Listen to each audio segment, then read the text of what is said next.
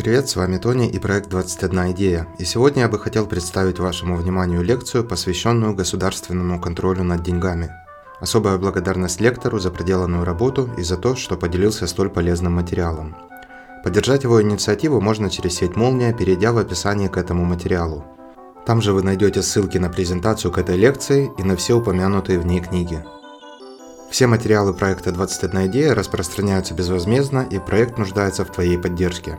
Переходи в описание, чтобы выяснить, как ты можешь внести вклад в развитие русскоязычного биткоин-сообщества. Ну что ж, вперед к знаниям. Значит так, давайте начнем с обмена. А, что такое обмен? А, почему важно начать с обмена? Потому что если ну, человек не понимает, что такое обмен, он не может понять ситуации, когда Э, последствий и ограничения этого обмена, свобода обмена. Итак, а, обмен между людьми, товарами, услугами, вещами основан на разности людей, их знаний, ценностей ситуаций.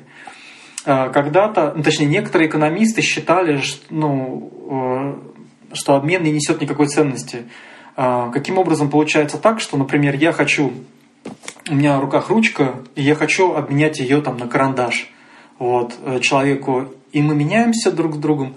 Вот, и казалось бы, какая тут ценность, если э, и ручка осталась, там такой же карандаш. Но тем не менее, каждый из нас получил ценность, потому что э, мы по-разному оцениваем пользу от этих предметов. Вот, поэтому э, добровольный обмен приносит ценность каждому участнику обмена. А насильственный обмен, в свою очередь, он лишает ценности каждую сторону обмена. Вот. И пример добровольного обмена, я думаю, что э, легко привести. Когда мы приходим в магазин, мы э, покупаем продукты там, ну, или что-то еще, товары длительного пользования, там, холодильники и так далее.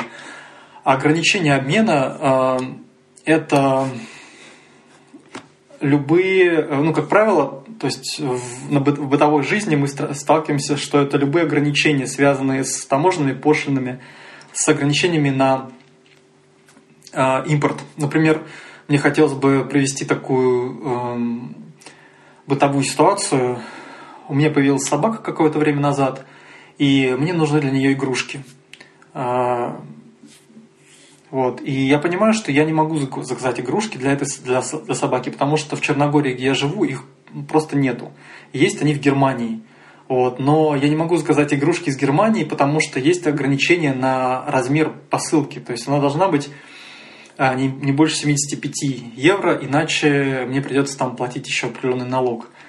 Вот, а, ну, то есть порядка 30%. И, соответственно, а, государство, ну, то есть а, черногорское правительство, оно а, нарушает обмен мой с тем магазином, который мне продает. И получается, каждый из нас, а, он несет э, убыток от этого. Мой убыток заключается в том, что я мне требуется дополнительные усилия приложить, во-первых, к поиску этих игрушек, к поиску схем по налаживанию альтернативных каких-то, то есть перепривозить через кого-то. А убыток от человека, который продает мне эту игрушку, заключается в том, что он не получит деньги, которые мог бы получить, если бы наш обмен был свободным. И тут уже я не говорю про таможню, которая все это задерживает. То есть я заказал, например, это все э, ну, около месяца назад, и все это вот неизвестно где пребывает в каком-то облаке. Хотя если бы я это напрямую заказывал, например, э, и можно было легко привезти товары за границу, мне бы привезли там в течение там, 3-4 дней. Вот. Э, таким образом, государство в данном случае ограничениями нанесло ущерб и мне, и э, продавцу. И это касается вот частной сделки. А если это, например, не частная сделка, а, например, производственные товары какие-то, например, станки или там бетономешалки какие-нибудь, то есть в, дан, ну, в этом случае э, э, тиран, э, это называется, ну, как бы, когда насилие, насилие происходит. А тиран, э, ну, называется тирания в соответствии с э, республиканской мыслью э, политической философии. Вот. Э, он, э, то есть, чтобы тирану заработать, например, там, э, тысячу евро, он должен ограбить других людей там, на пять тысяч евро. Условно, вот такая математика. То есть э, я ввожу таможенные какие-то пошлины, лимиты, таким образом там я зарабатываю на этом, я хорошо живу, и мои друзья хорошо живут. А все остальные, мои подданные, рабы, они ну, подвергаются ограблению. Вот. Таким образом, таким образом, с экономической точки зрения, любое вмешательство, любое вмешательство в добровольный обмен это, это грабеж. И важно понимать, что э, каждый из участников обмена несет убыток. То есть акцизы, таможенные пошлины, ограничения на импорт, лицензии и так далее. Благодаря обмену различных товаров на различные, появился один товар, который э, удобнее всего менять на другие товары.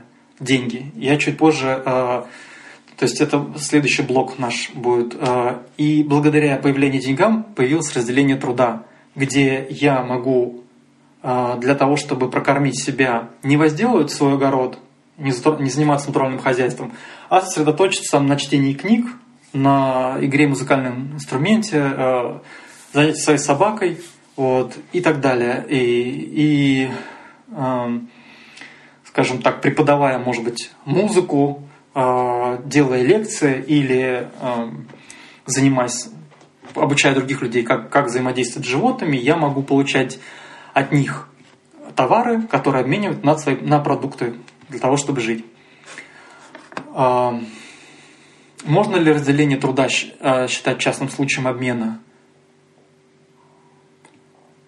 Ну, наверное, да. То есть я, я записал для себя здесь вопросы, которые в рамках этого, э, этой темы разделения труда э, я хотел бы осветить. Какой стране выгодно добровольное разделение труда? Я думаю, что всем. Потому что есть, есть пример такой.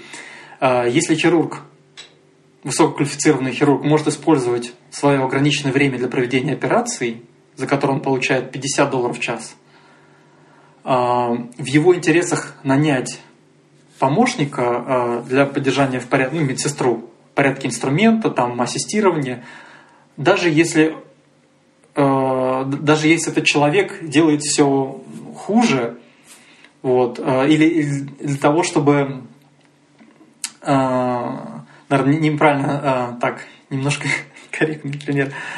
Так, я сейчас читаю просто текст перед глазами. Короче говоря, смысл в том, что э, идея такая, что есть хирург, получающий 50 долларов, есть уборщица, получающая там ну, свои деньги. И хирург делает лучше, например, допустим, да, он лучше делает и операции, и лучше может убраться. Вот, но ему все равно выгоднее сосредоточиться на операциях, делать только их, а уборку э, поручить другому человеку, пусть он даже и делает там хуже, вот, но он берет за это дешевле. И разделение труда ну, позволяет развивать культуру, цивилизацию в общем смысле, то есть позволяет людям, скажем, приближаться к богам, так, так это можно сказать, или к Богу. То есть Э, думать о целях, которые э, превосходят его собственную жизнь. Мыслить на горизонтах не э, три месяца, а на, на горизонте там сто лет. Так. Цитату хотел бы здесь привести. Хорошие деньги преобразуют качественные различия вещей в количественные, позволяя обмениваться ими. Так, а что такое деньги? Есть различные взгляды и там, теории, и я буду придерживаться концепции денег, которые приняты в австрийской школе экономики, насколько я ее корректно понимаю. То есть это учение Фридриха Хайка и до него э, Мизеса. Вот. Несколько работ есть, которыми я пользовался при подготовке данной лекции, в частности, частные деньги. Итак, э, чем деньги отличаются от любого другого товара? В общем-то, ничем. Э, если, опять же, я правильно понимаю э, австрийскую экономическую школу, то деньги, они просто это товар, который лучше всего способствует обмену. Ну, во-первых, он сам изнашивается мало в процессе обмена, он может делиться на маленькие части, он может легко переноситься куда-то и так далее. А, почему важно понимать, что деньги такой же товар, а не что-то еще? Потому что, когда мы думаем о том, что деньги это товар, который имеет вес, например, то наша картина мира намного упрощается. Вот. Нам уже легко понимать какие-то метафоры, связанные с товаром, или использовать аналогии, связанные с товаром. Вот. Люди, которые, скажем так, не понимают, что деньги это товар, а, им достаточно ну, сложно, может быть, понять природу инфляции, да, им легко, легче запудрить мозги и так далее. То есть вообще работа, как мне кажется, скажем, человека, любителя экономической мысли, в роли которой я сейчас выступаю, во многом заключается в том, чтобы развеивать ту ложь, которую государство э, ну, сеет вокруг с помощью э, прикормленных ученых, с помощью интеллекту, интеллектуалов на зарплатах государства и так далее. То есть можно сказать, что фильм «Матрица», который там в свое время поразил э, многих людей э, в конце 90-х годов, вот, это как раз об этом. То есть, где мы живем в пузыре из мифов и лжи государственной. И моя роль – это частично эту ложь развеять. Ну, по крайней мере, помочь вам задуматься об альтернативных как бы, идеях. Кто решает, какой товар будет деньгами? это решают люди, то есть это решает рынок, можно так сказать. А, последние несколько а, сотен лет а, пальму первенства заняли, заняло золото. Было еще серебро какой-то какой достаточно продолжительный период, но если мне память не изменяет, открыли источники серебра, ну, залежи, вот, и э, серебро быстро стало ну, обесцениваться. Э, какие деньги использовались 300 лет назад в Сибири? Какие э, деньги использовались в Венеции в средние века? Какие деньги используются сейчас в тюрьме, например? Я думаю, что э, некоторые из вас могут ответить на эти вопросы. Ну, я предполагаю, что в Сибири использовалась пушнина, какой-нибудь соболь. Э, в Венеции э, использовалось, ну, допустим, золото.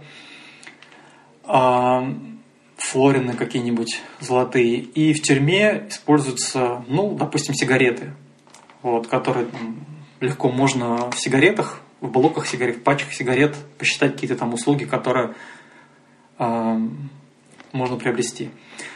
А, как образуются новые деньги? А, вообще, а, ну, один из важных моментов, почему почему деньги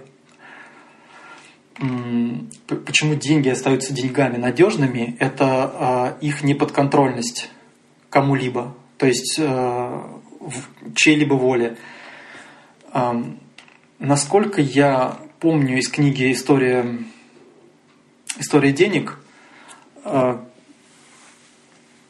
деньги вначале были частными – я даже, мне дадит слайд есть чуть позже о том, что э, монеты, золотые монеты частной чеканки в Калифорнии ходили до середины 19 века. То есть, проще говоря, например, вот слушатели в этом чате говорят, что так, я буду чеканить свою монету. Вот. Я чеканю, я представлю, что золото использует там такой-то пробы, такой-то вес. Все, выдаю на рынок там. Хочу за нее там, например, столько-то не знаю, долларов, бочек нефти и так далее. Кто хочет, покупает у меня эту монету, кто не хочет, не покупает. И таким образом, э, со временем люди используют монеты, которым они больше доверяют, э, и ну, избавляются от монет, которым они меньше доверяют. Вот. И со временем государства, то есть тираны, э, стали приобретать контроль над этими монетами и э, как только этот контроль приобретался, то есть, э, ну что происходило? Тираны говорили, что значит, вы обязаны всем, вы обязаны платить этой монеты налоги, а значит, торговцам, что вы обязаны принимать эти монеты. Через какое-то время началась порча монеты. То есть вместо там 100% золота стали добавлять, ну, стали делать 95%. То есть начали запускать процесс инфляции.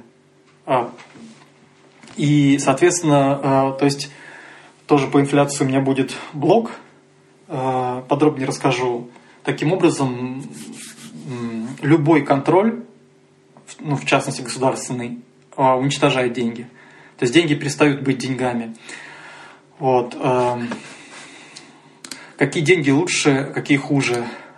А, уникальность золота в качестве денег. Ну и одно из достоинств их в том, что эм, невозможно добиться быстрого прироста золотого запаса, как бы ни старались люди. Вот. Насколько, опять же, э, я помню факты, что как бы золотодобытчики не старались, э, самый большой прирост в год золото это 2% в год. То есть, ну не больше. То есть, если все там мощности напрячь, то есть золото, которое сейчас существует на руках, а, его так много, что любая золотодобыча прибавляет не более 2%. То есть это предсказуемая инфляция, получается предсказуемое э, увеличение денежной массы, и она ну, как бы всех устраивает. Любой другой товар, за исключением наверное, биткоина, вот, а, не обладает этими способностями. То есть серебро, опять же, были открыты а, рудники серебряные, и страны, которые были придерживались серебряного стандарта, по-моему, среди была Индия, то есть они резко стали бедными. Там, получается, золото у них уходило, там, ну, в общем, как бы, то есть эти страны резко обеднели из-за того, что э, их деньги обесценивались, предложение увеличилось. То есть э, ключевое, помимо того, что деньги э, лучше те, которые не подконтрольны никому, ничьей конкретной волей, а еще такое качество, что приток новых, нового, новых денег, получается, должен быть эм, как бы несоизмеримо мал по сравнению с существующей денежной массой. Так, почему золото перестало использоваться в качестве денег? Ну, я предполагаю, э, благодаря тирании по всему миру. То есть э, все страны, развитые, там, развитые страны, это как бы в политической мысли античной, это тираны. Э, по ряду причин, не буду сейчас вдаваться в подробности.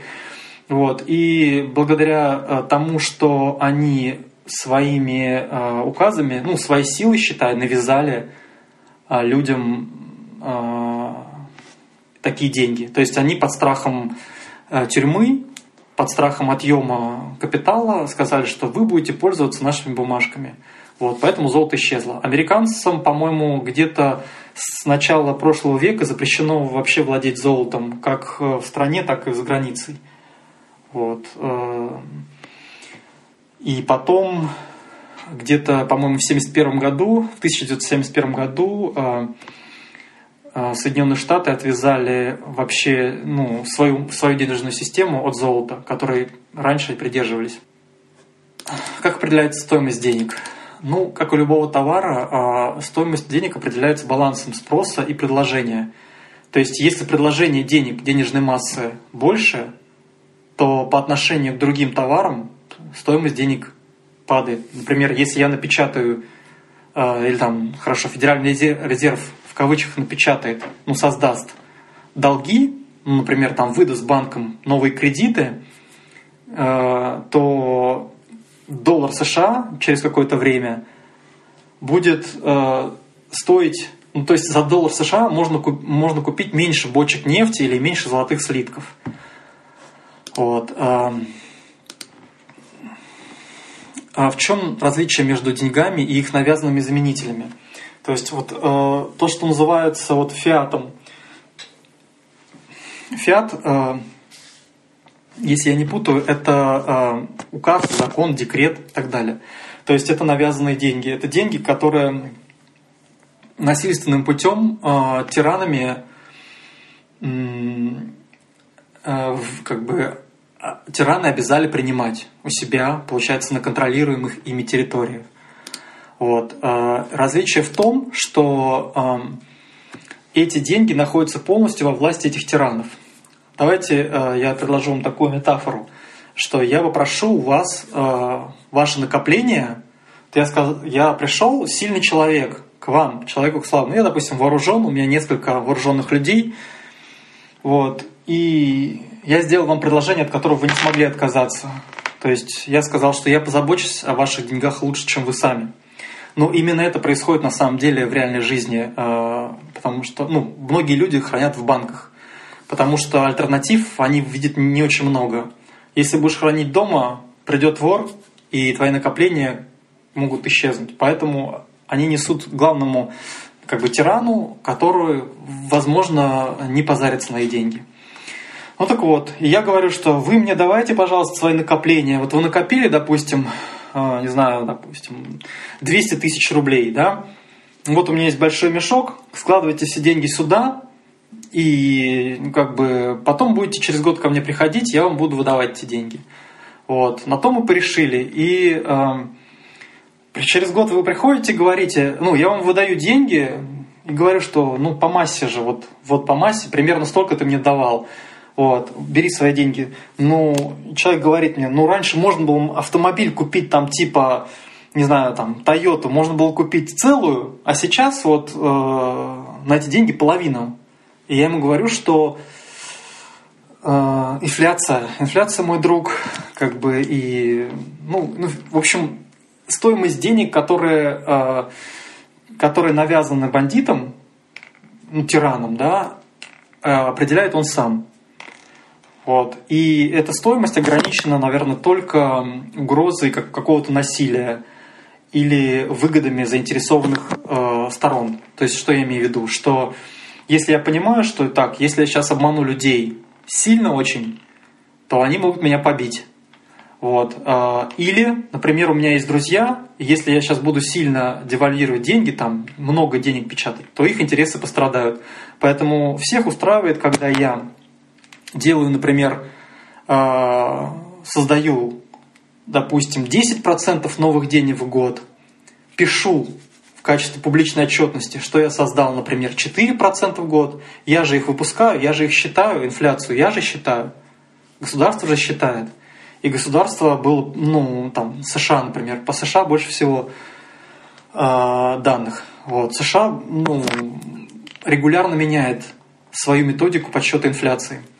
Вот. Э, то есть манипулирует показатель инфляции. То есть, короче говоря, человек, который печатает деньги, он же и отчитывается о том, сколько он напечатал. Вот. Э, так. Значит, вопрос пока. Э, ну, дефляция, есть работа. Такой, здесь наушник выпал сейчас. Есть работа, которая называется «В защиту дефляции». Сейчас я посмотрю, кто автор. А.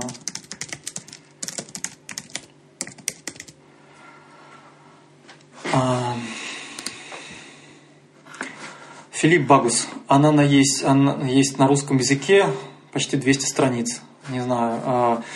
То есть я просматривал эту работу, я не вижу ничего, никаких проблем. То есть дефляция это что означает? А, это означает, что вот у меня есть слиток золота. Значит, 10 лет назад я мог купить на него, например, там 6 бочек нефти или 60 бочек нефти. Сегодня я могу купить на него там, 62 бочки или там 80 бочек нефти. Вот. А, ничего плохого в этом я не вижу. А, постоянно, ну, допустим, если нефть меняется спрос и предложение – то есть, например, если нужно в мире больше нефти, там, ее цена по отношению к другим товарам там, увеличивается, уменьшается. То есть э, мне тут сложно рассуждать. У меня э, по этому поводу была дискуссия с моим другом. Он рассказывал о том, что типа каким образом э, экономика может расти, если есть дефляция, там нет инфляции, то есть что будет происходить с кредитом. Вот. Ну, в общем, это все сложно. Я не могу здесь на таком уровне э, рассказать. Просто я не вижу ничего плохого в том, что, э, что если у меня есть вот какой-то надежный там товар, например, золото, да, э, что другие товары, книги какие-нибудь, э, бутилированная вода, компьютер, они могут стоить, э, то есть на свой слиток золота я могу купить не, не половину машины, как 10 лет назад, а целую машину. Вот. Если фиатом навязаны деньги, то как возможна гиперинфляция? Банк рано, никто не может создать спрос на товар, деньги насильно. Так, гиперинфляция, насколько я понимаю, гиперинфляция возможна э, в том случае, если за... Есть, по-моему, определение гиперинфляции. Э, то есть там, по-моему, если э, инфляция достигает 20% в год, что ли. Вот. Ну, в общем, можно посмотреть. Ну, это когда денежная масса резко увеличивается. То есть, проще говоря, э, вот если у меня я контролирую печатный станок, а у нас всех есть вот э, как бы рубли. Я, например, создаю там долгов больше там на 20%, раздаю своим друзьям. Мои друзья, получается, по старым ценам покупают у вас активы, вот, скупают, а потом у всех поднимаются цены. Ну, по-моему, называется эффект Кантильона, наверное. Тут меня Илья, мне кажется, может поправить. Вот. Э, короче говоря, гиперинфляция берется от того, что создается очень много денег дополнительных. Банкраны, ну то есть набеги на банки, по-русски выражаясь, это, э, то есть это ситуации, когда э, большое количество вкладчиков пытаются забрать свои деньги у банков. И банки, э, они, насколько я понимаю, э, частичное резервирование используют. То есть, например, э, люди ко мне принесли 100 тысяч рублей депозитов, и если бы у меня было стопроцентное резервирование, я должен раздать в виде кредитов только эти 100 тысяч.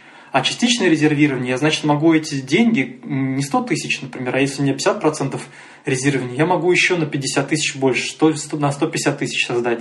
Это и есть создание дополнительных денег.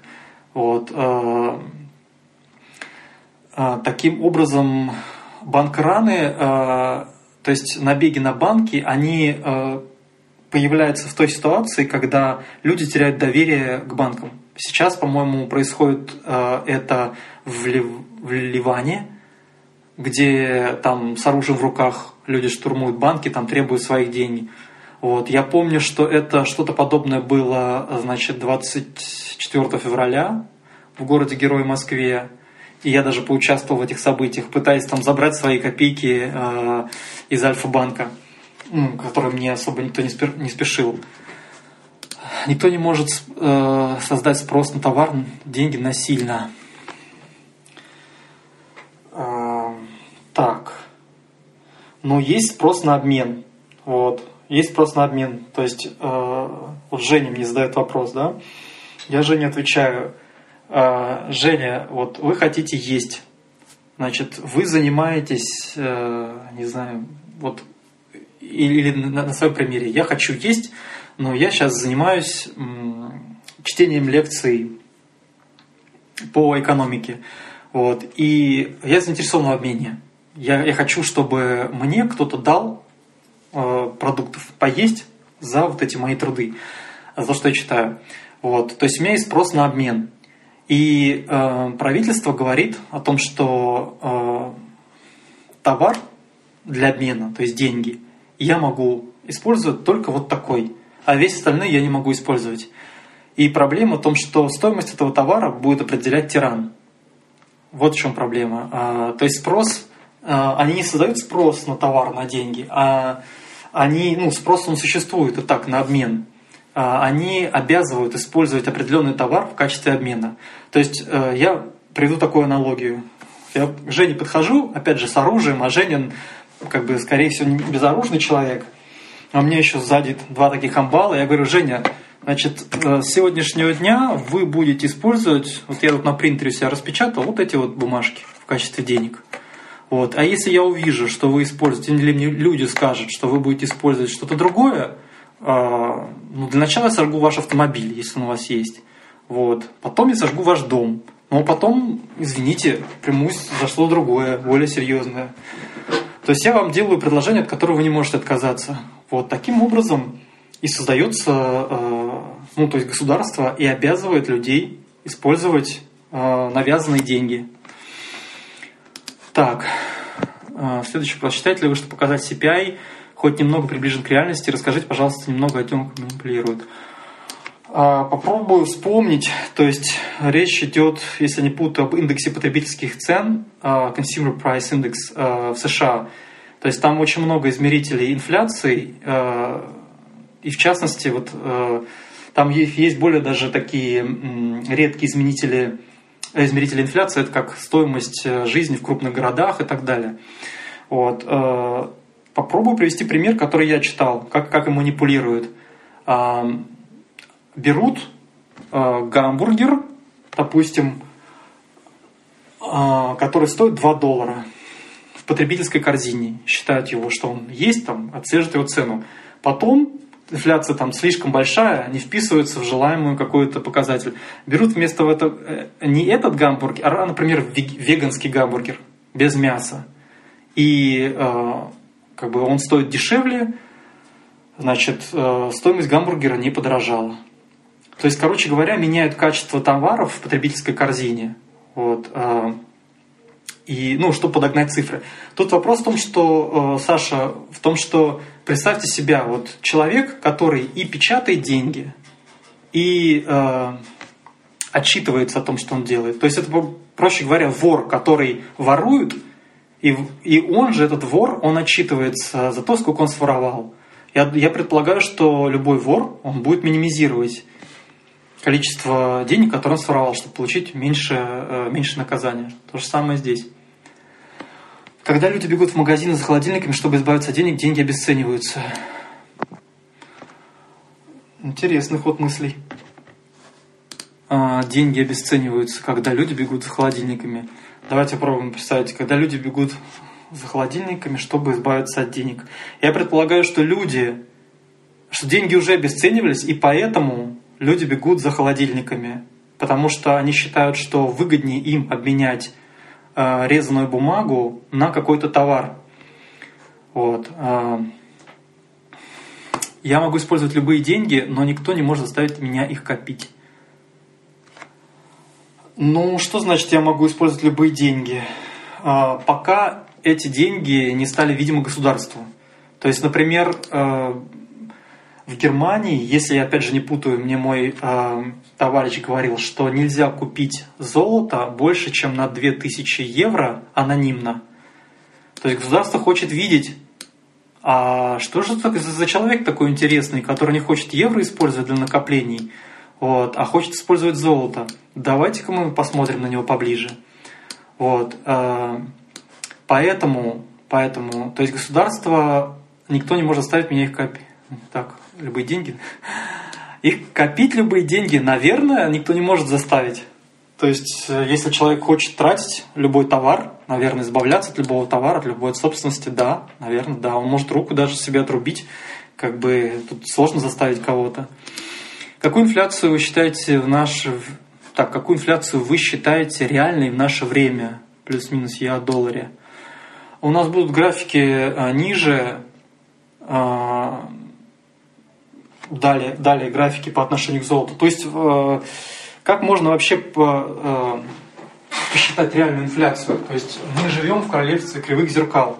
Что я имею в виду? Что государство и его, э, то есть тиран, его как бы обслуга, медиа обслуга, э, интеллектуальная обслуга, я имею в виду, что э, ученые, сообщества, академии, которые спонсируются напрямую или косвенно государством, они создают вот эту вот матрицу – вот, э, значит, государство выпускает, тиран выпускает отчет, инфляция, ребята, такая-то. Значит, Гарвард говорит, да, ребят, инфляция правильно посчитана. Оксфорд говорит, да, наши профессора подумали и сказали, что да, очень хорошая. Как бы, как простому человеку ориентироваться здесь? А, ну, с помощью, с помощью золота, я думаю. Поэтому у нас будут э, графики э, различных товаров и самого доллара по отношению к золоту. Вот. То есть мне кажется, посчитать реальную инфляцию можно только по отношению, по изменению отношения стоимости золота и ну, конкретным товарам. Так, давайте дальше пойду, а потом на вопросы еще поотвечаю чуть позже. То есть можно так, можно так сказать, что, э, еще раз повторю, деньги – это товары, удобные для обмена на другие товары. Деньги, э, интересная вот такая философская мысль, передают труд человека во времени и в пространстве. То есть я сегодня поработал, завтра, год поработал, чтобы мне этот труд, ну, частичку труда. Я понятно, что на труд свой частично живу, ем, э, семью кормлю, и маленькую частичку труда свою я сохраняю, чтобы потратить ее, накопить побольше и купить что-то более значимое. Я во времени и в пространстве. То есть я могу этот труд свой перенести и, например, открыть магазинчик где-нибудь в Аргентине, да, вот, и там в, это в пространстве перенес, а во времени это значит через 10 лет. То есть я подкоплю, накоплю там 100 тысяч евро и запущу свой, или там производство какого-нибудь там цемента. Вот. Значит, э, следующий блок это золото. Чем золото удобнее для обмена, чем все остальные товары? Почему золото оказалось деньгами э, лучшими, чем серебро? Как золотые деньги на, повлияли на уровень жизни людей? Когда люди начали отказываться от золотых денег и почему? А, значит, э, я уже сказал о том, что золото удобнее для обмена а, тем, что оно не зависит, то есть его количество новое, поступившее, оно не зависит от воли других людей. То есть природа, закон природы, э, по крайней мере, действующий до сих пор, то есть там тысячи лет, десятки тысяч лет,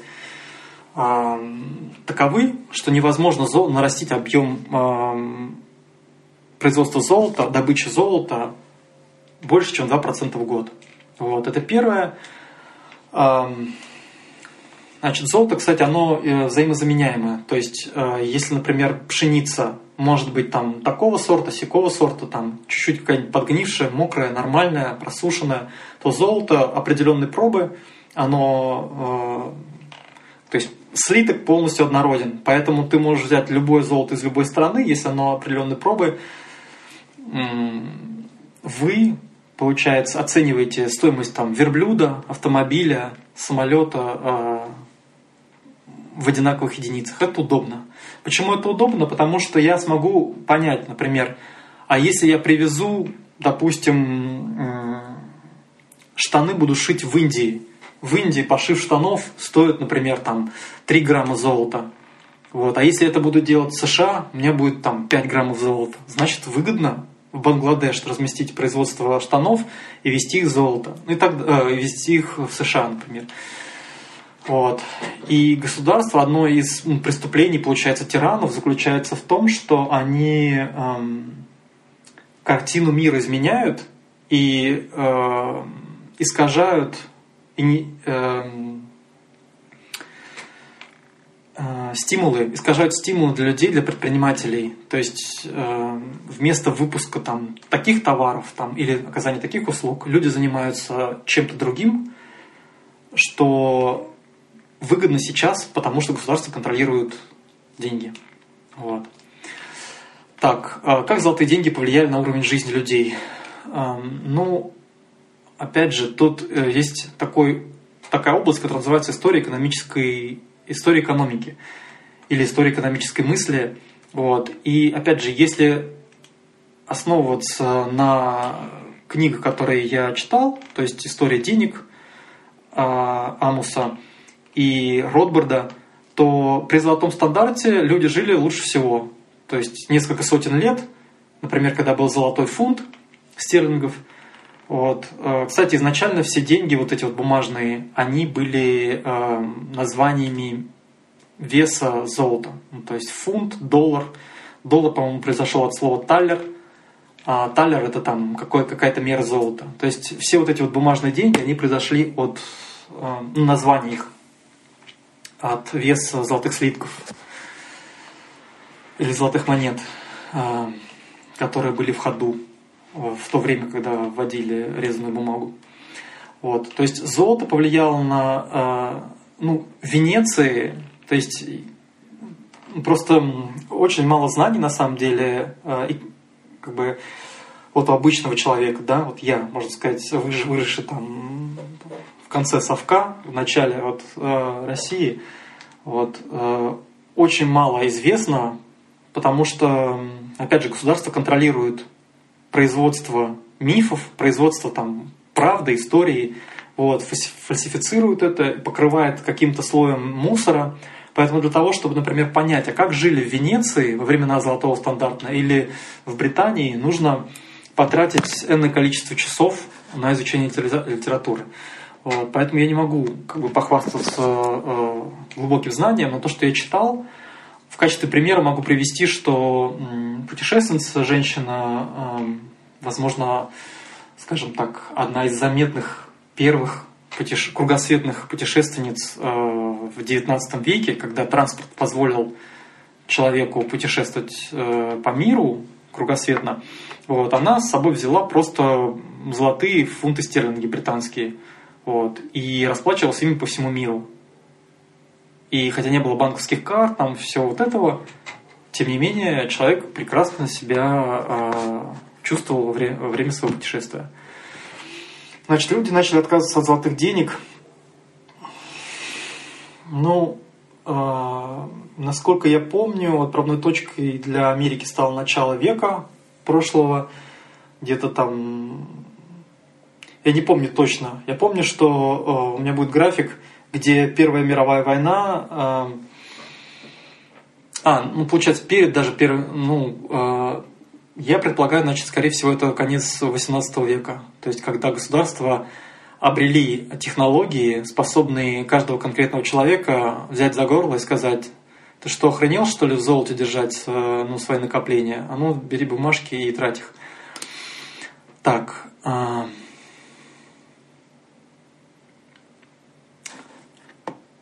Значит, вопросы. Значит, Юрий не упомянул, что CPI это вообще не про инфляцию, то есть не учиться рост эффективности производства, но основном выражение стоимость товаров. Что-то деньги поддерживаю. Так, это не вопрос, а комментарий. Так. А, Саша спрашивает, представим мир, где нету биткоина и золота. Что лучше держать в кармане, доллары или долгосрочные облигации США? Нету биткоина и золота. Что лучше? Значит, чтобы ответить на этот вопрос, ну, я так понимаю, что э, что такое доллары э, и что такое долгосрочные облигации США. То есть доллары, мне кажется, это одно, это тоже, ну, это, это долги, получается, э, долгосрочные облигации это долги правительства США по фиксированной ставке. Вот. А доллары, денежная масса. Ну, как вариант, я не знаю, честно говоря. Просто мне сложно представить себе мир, где э, была бы э, практическая ценность в этом вопросе. Хотя, хотя э, нет, наверное, не сложно. Я слышал, что институциональные инвесторы, то есть большие там фонды, пенсионные фонды, там национальные фонды, они в основном покупают американский долг. То есть э, больше всего денег припарковано в долговых обязательствах, потому что это средство не потерять деньги. А, ну, я предполагаю, что, наверное, можно посмотреть динамику стоимости а, долларов и долгосрочных облигаций США в золотом эквиваленте на протяжении какого-то срока. Но и это не будет гарантией а, как бы, для будущего, потому что мы не знаем, для того, чтобы ответить на этот вопрос, наверное, э, это же все определяется политикой. То есть, что придет новый президент или новый там федеральный резерв руководство, и что они будут делать, какая будет монетарная политика, долговая политика и так далее. То есть мы не знаем. Поэтому даже если проанализировать э, стоимость долларов к золоту и стоимость облигаций к золоту, вот, э, то есть сможешь узнать просто исторические данные, но не сможешь предсказывать изменения вот. А это... Из этих двух, конечно, лучше есть Treasury. Например, им во многом обеспечит себя Tether.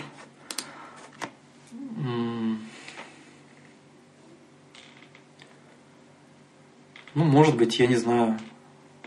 Может быть. Так, э, значит...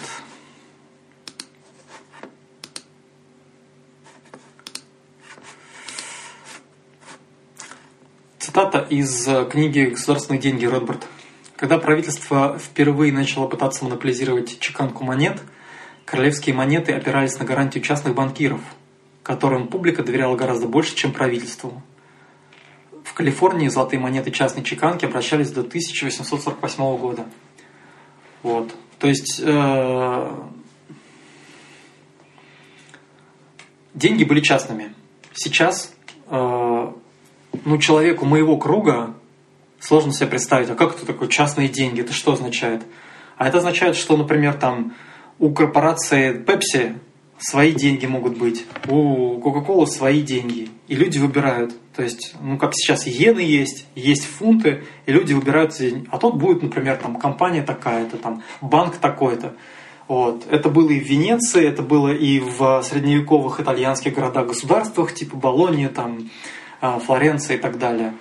То есть э, тираны э, современные, они начали подготавливать публику таким образом. Они сказали, что вот, ребят, у вас есть золото, золото там, да, золото прекрасно, а мы сейчас сделаем так, что вам будет еще удобнее. Удобнее. Э, вот мы вам сейчас, значит, резаную бумагу дадим, раздадим. Она будет равняться там, ну, слитку золота, допустим, не знаю, унции золота, да, и вот гарантия там такого-то банкира, вот такой-то, значит, э, банкиром, с банкирами договариваются о том, что, ребят, мы вам дадим монополию на, на что-то, на раздачу кредитов, вам будет это выгодно. Короче говоря, э, тиран договорился с частными банкирами, и публика оказалась в западне у э, людей, контролирующих денежную массу. Так, попробую сейчас, а давайте, наверное, интересно даже так буду кидать картинки, если получится. А, вот так вот.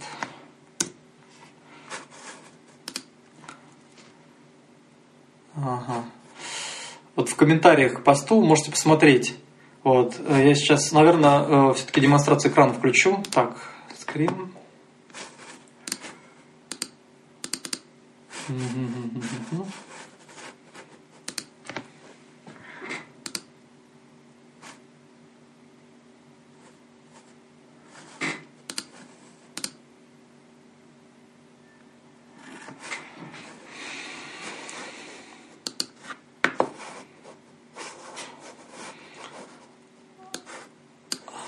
Так, у меня на экране а, находится слайд – он называется, ну, картинка, она называется Gold versus Spot Commodities. А, можете написать, Илья, а, если ты еще здесь, или кто меня вот есть у меня в персональных чатах, или в комментариях сюда, видно это на презентации? Картинка есть, вот. То есть, что показывает этот график? Это а, стоимость золота относительно я так понимаю, что spot commodities это индекс э, товаров. То есть, проще говоря, какая-то какая потребительская корзина из товаров типа уголь, нефть, медь, э, хлопок и так далее. И, ну, я не вижу здесь инфляции. То есть я вижу здесь дефляцию после 2008 года. То есть стоимость, ну, получается, на унцию золота можно купить больше бочек нефти, больше тон меди и так далее. Зачем этот график нужен?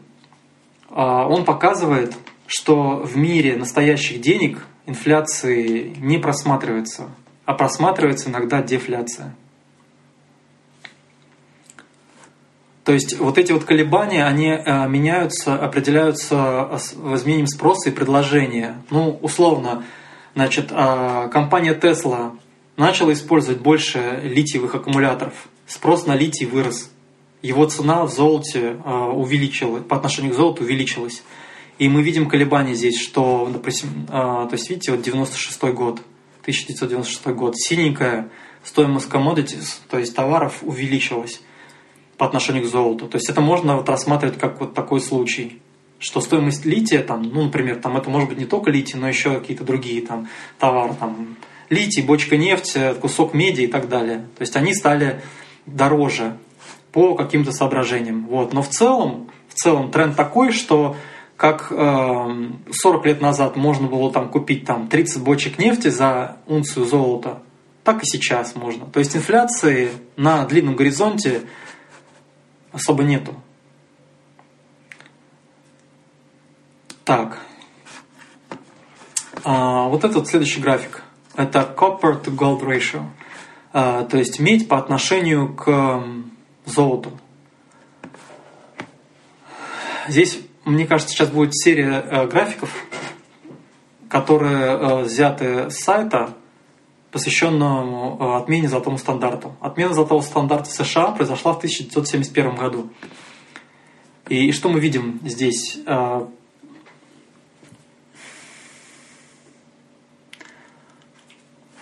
есть, ну, насколько я интерпретирую... А, здесь вот э, в комментариях я вижу, что э, этот график отражает, сколько унций золота нужно для того, чтобы купить унцию э, меди. И вот до 70-го года, 1971, ну там чуть до 70-го года, получается, э, стоимость меди по отношению к золоту она росла и после того, как отвязались от стандарта, получается, стоимость меди стала падать. Я не знаю, чем это объяснить. Вот. А, то есть это может быть совпадение, наверное. Но, короче говоря, вот а, подобные графики цены такого-то товара по отношению к золоту позволяют а, получить картину, которая не зависит от государств. Ну, скажем, зависит, но косвенно в значительно меньшей мере, чем, чем обычные деньги, вот эти вот навязанные деньги. А почему косвенно зависит? Потому что государство контролирует, многие государства контролируют рынок золота, контролируют количество золота, которое можно вывести из страны или ввести в страну, вот, контролируют оборот золота внутри страны, как я приводил пример с Германией и так далее. Вот. Следующий график – это э, цена недвижимости, насколько я понимаю, в США. Да, вот здесь вот у меня в комментариях здесь есть э, немного о методике, э, о том, что это стоимость среднего дома в США. Вот, single family house. У них есть определенные, но, определенные стандарты этого single family house. То есть сколько квадратных метров он занимает – а, и в разное время это было разное. Но, в общем, они как-то считают, ну так или иначе, а, что мы видим здесь? Что а, количество унций золота, которое требовалось для покупки среднего дома, оно росло. Ну, давайте, ну, до, до 71 года. Потом оно резко упало и потом опять. Ну, здесь я вижу, что вот 20 год, 1920 год, видите, там 500, как бы справа, а, не знаю, что такое 500 здесь в данном случае, real estate. А, потом 80-й год 250, 250. Ну, короче говоря, это какие-то колебания а, плюс-минус 100%. Вот, ну, в 1971 году произошел резкий обвал, получается, стоимости а, среднего американского дома по отношению к золоту.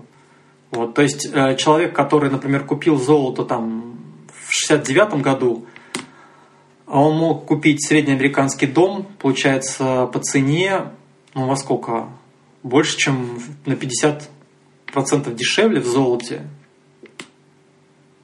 чем он стоил в 69 году. Вот. То есть, опять же, этот график из серии того, что... То есть, если взять такой же график, но э, real estate по отношению к э, доллару США, мы увидим здесь кривую, которая как клюшка такая вверх направлена. То есть стоимость среднего американского дома, она непрерывно растет. А здесь мы видим, что золото, оно падает. Это к вопросу о том, что государство обманывает, э, то есть как государственная система вот этих вот навязанных денег, оно э, обманывает инвесторов, обманывает людей. А, вот данные динамики э, золота, spot gold price. Я так понимаю, что это товарное золото какое-то, вот, э, которое можно вагонами покупать, слитками и так далее. Вот. То есть мы видим здесь о том, что нас, ну, как то есть это в американских долларах за килограмм золота. Как за последние там сколько, 78 -го года, 40, почти 50 лет золото выросло во много раз. Давайте посмотрим. Вот 70, 78 год я вижу отметку около 5000 долларов. Ну практически на порядок за, за 80, за 40 лет. 40 лет на порядок увеличилось. То есть человек, который купил, купил золото в 78 году, а продал там два года назад, а, получил ну, на порядок увеличения капитала, то есть тысячу процентов годовых. То есть и без, без всяких там просмотров котировок акций, без мучительного принятия решений, просто купил золото на 5000 долларов и за 55 тысяч продал. Вот. Э, что это означает? Что это означает? Это означает, что на порядок уменьшилось, э, уменьшились капиталы людей, которые хранят свои деньги в долларах США. Это значит, э, ну, грубо говоря, это количество денег, сворованных у людей за все это время.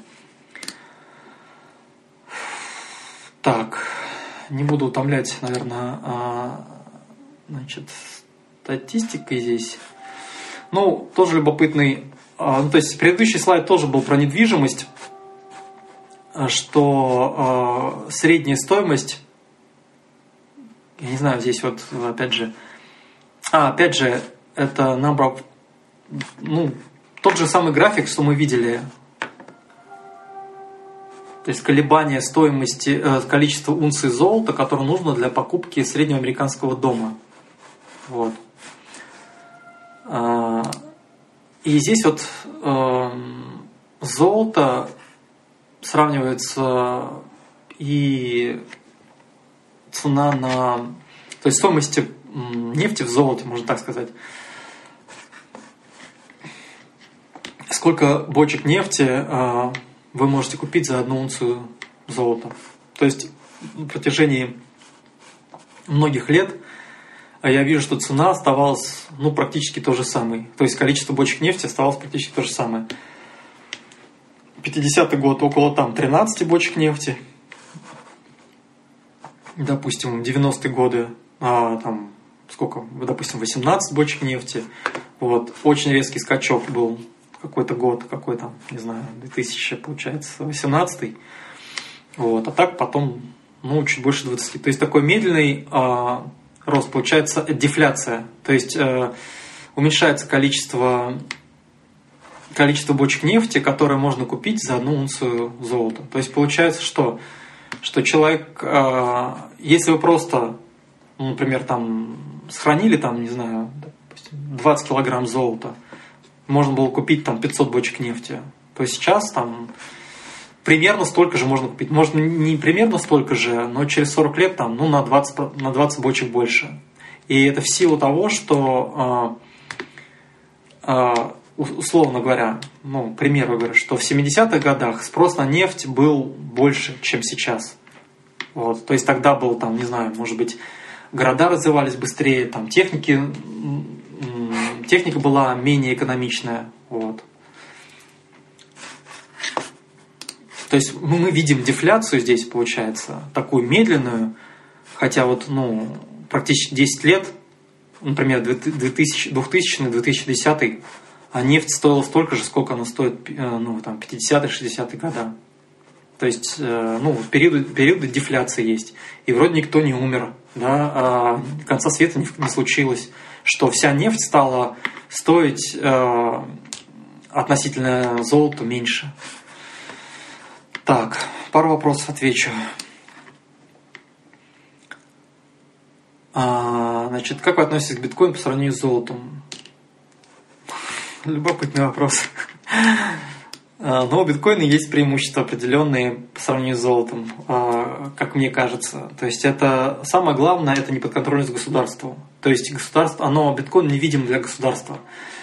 Вот. А, точнее, биткоин, все биткоины, все биткоин-кошельки видны для государства, но кто контролирует конкретный биткоин-кошелек, государство не видит.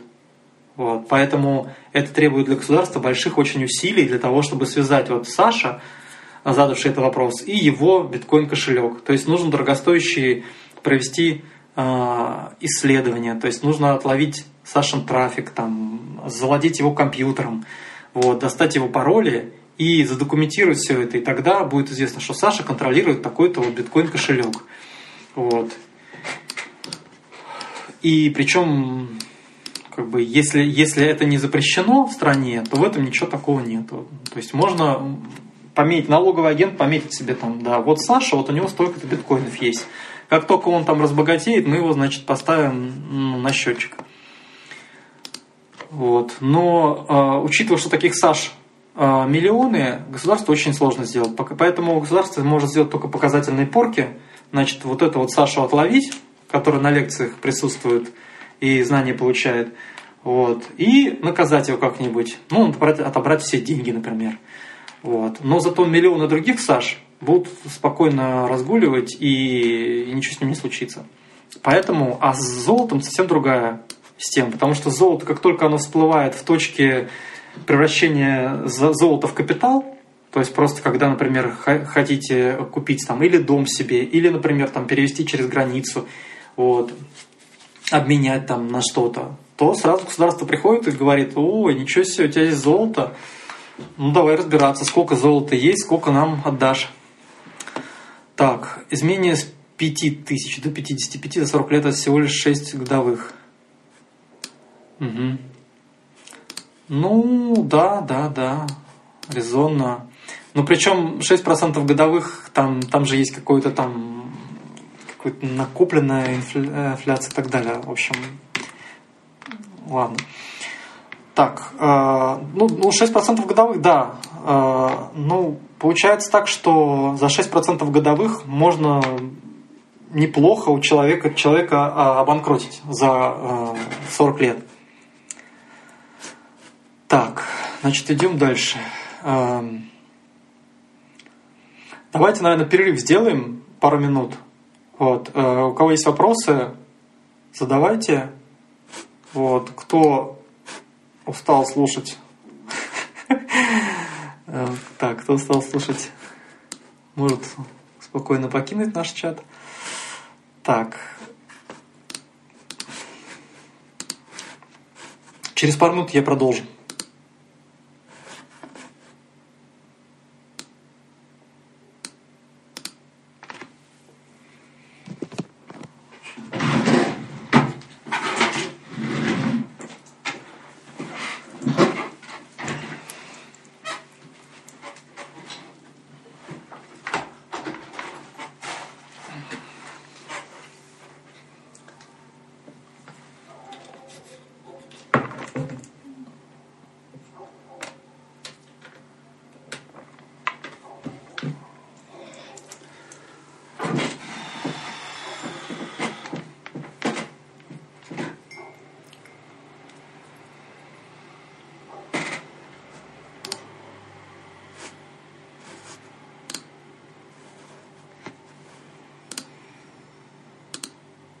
Раз, раз, раз.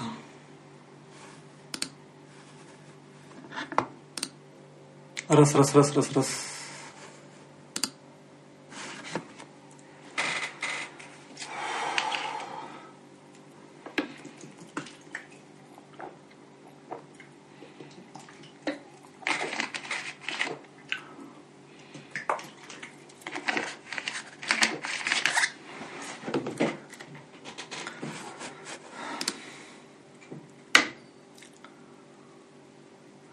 А, так, а, пожалуйста, если меня не слышно, или это так, если меня слышно, напишите, пожалуйста, комментарий.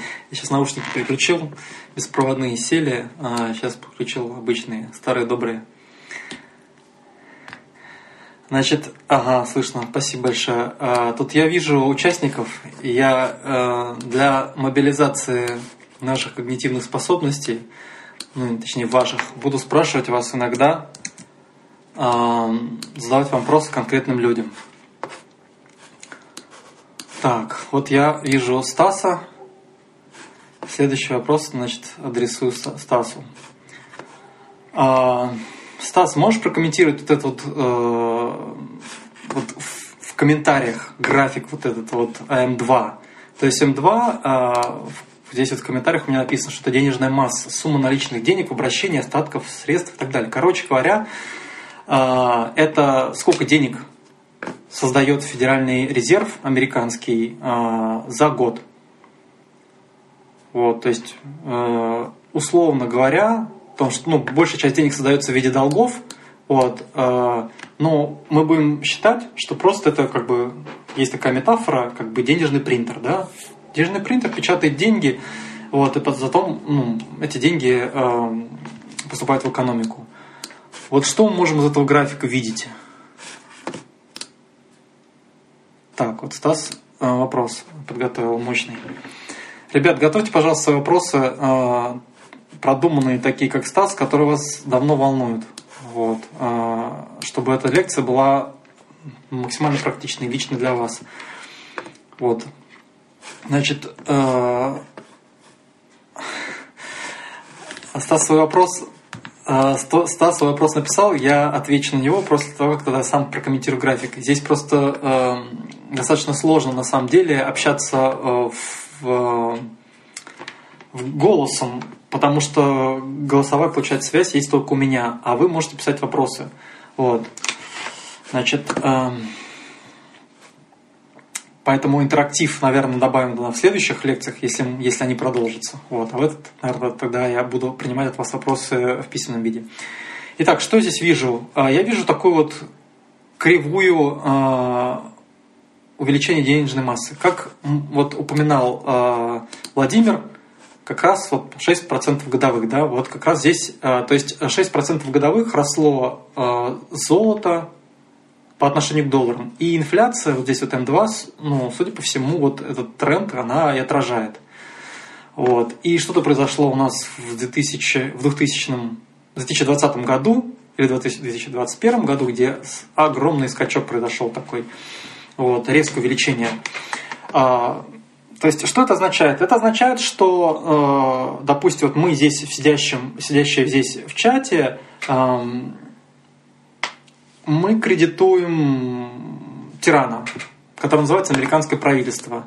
Вот. Этот, э, то есть дальше будет, возможно, слайд какой-то с объемом долгов. А, нет, вот этот слайд, это конкретно, э, ну, сколько тиран денег, как бы, как он размывает, как он разбавляет наше пиво. Вот. То есть каждый год, представьте себе, что у нас есть там, допустим, бокал пива, и каждый год вот этот вот тиран, он добавляет нам воды, 6% воды туда. Вот. И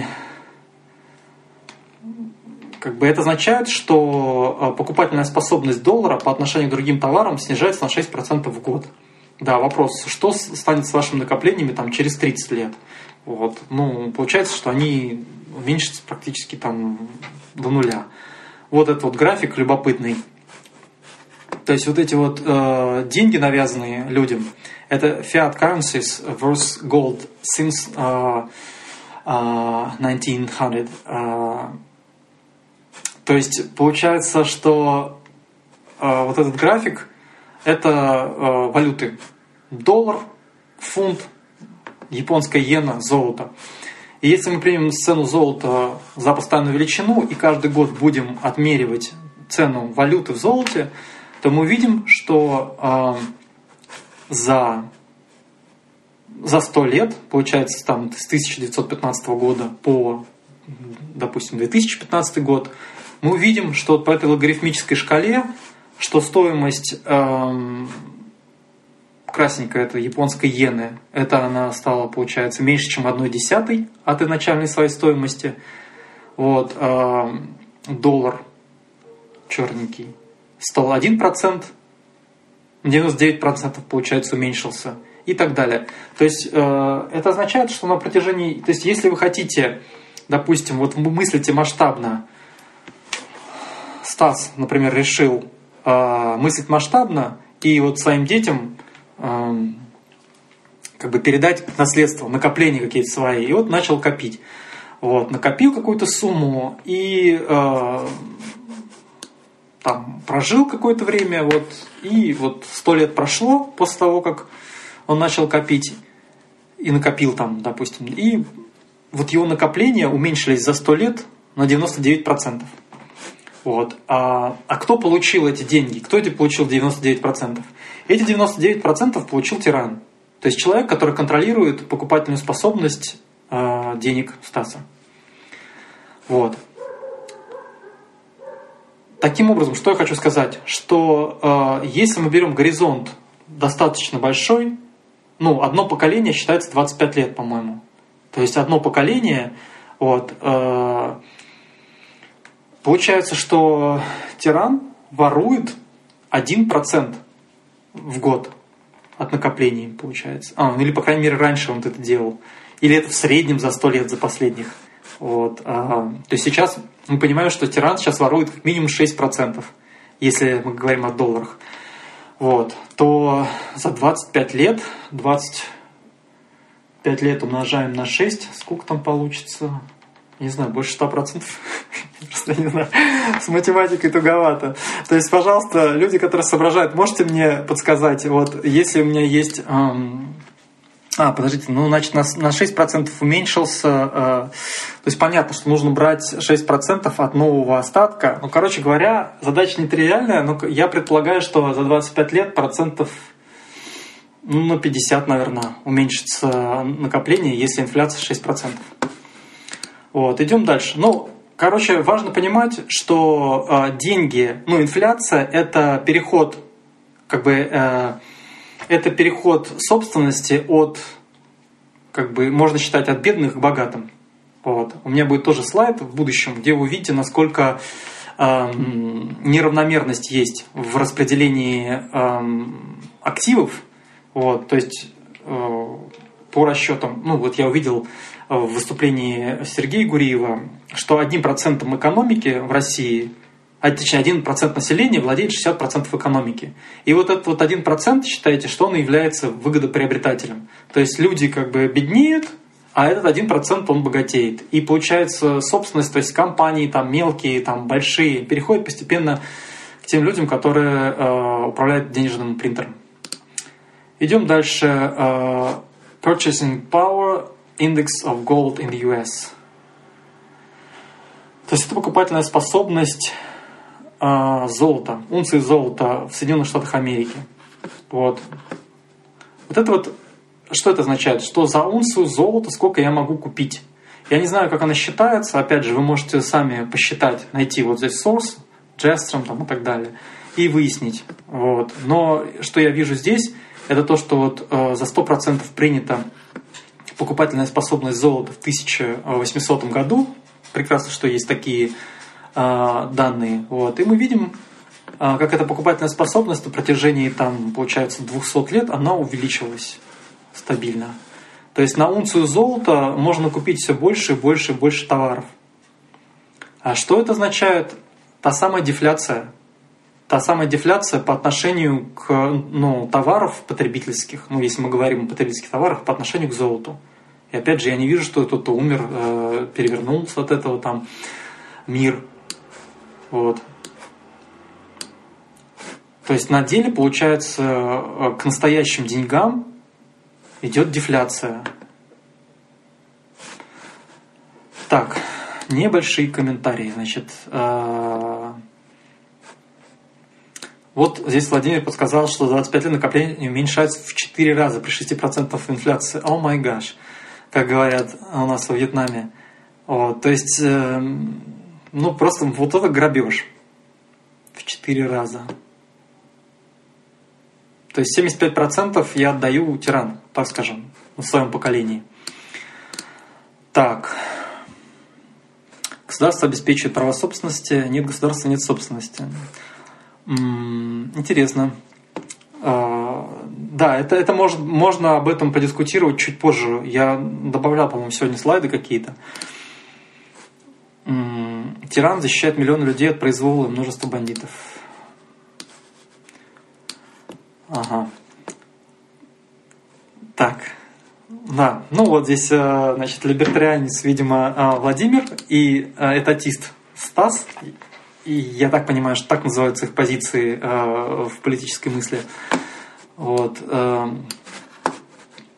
Значит, обменялись мнениями по поводу защиты прав собственности. Стас считает, что государство – это ну, там, едва ли не оптимальный защитник прав собственности. А Владимир, если я правильно понял, что э, охрана собственности может быть частной. Так, ну, это выходит за рамки нашего э, экономического сегодня э, экономической беседы, поэтому продолжим. Э, вот, пожалуйста, э, золото, сравнение золота э, по, отношению к другим активам финансовым с 1971 года. То есть насколько процентов э, выросла или уменьшилась стоимость актива. Я не знаю, в чем здесь они измеряют. А, понятно, что это накопленный, накопленный годовой э, индекс. Вот. Опять же, не знаю, как он считается, как бы финансовая а, а, математика у меня не очень хорошо.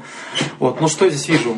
Что я вижу, что э, индекс фондов рынка американского, крупнейших 500 компаний, Standard Poor's э, 500, э, он вырос на 10%. Получается, за 50 лет. Вот. И стоимость товаров на 8% за 50 лет и золото на 4%. То есть давайте сравним золото и Standard Poor's. Вот. А, то есть вот этот индекс, он, ну, получается, здесь тоже думать не особо, ну, ничего не надо. Просто купил этот индекс где-нибудь, а опять же, ну, у людей с путинским паспортом достаточно сложно это будет сделать, потому что американские, американские брокеры предполагаю, что, ну, по крайней мере, большинство из крупных больше не открывают счета а, как бы россиянам.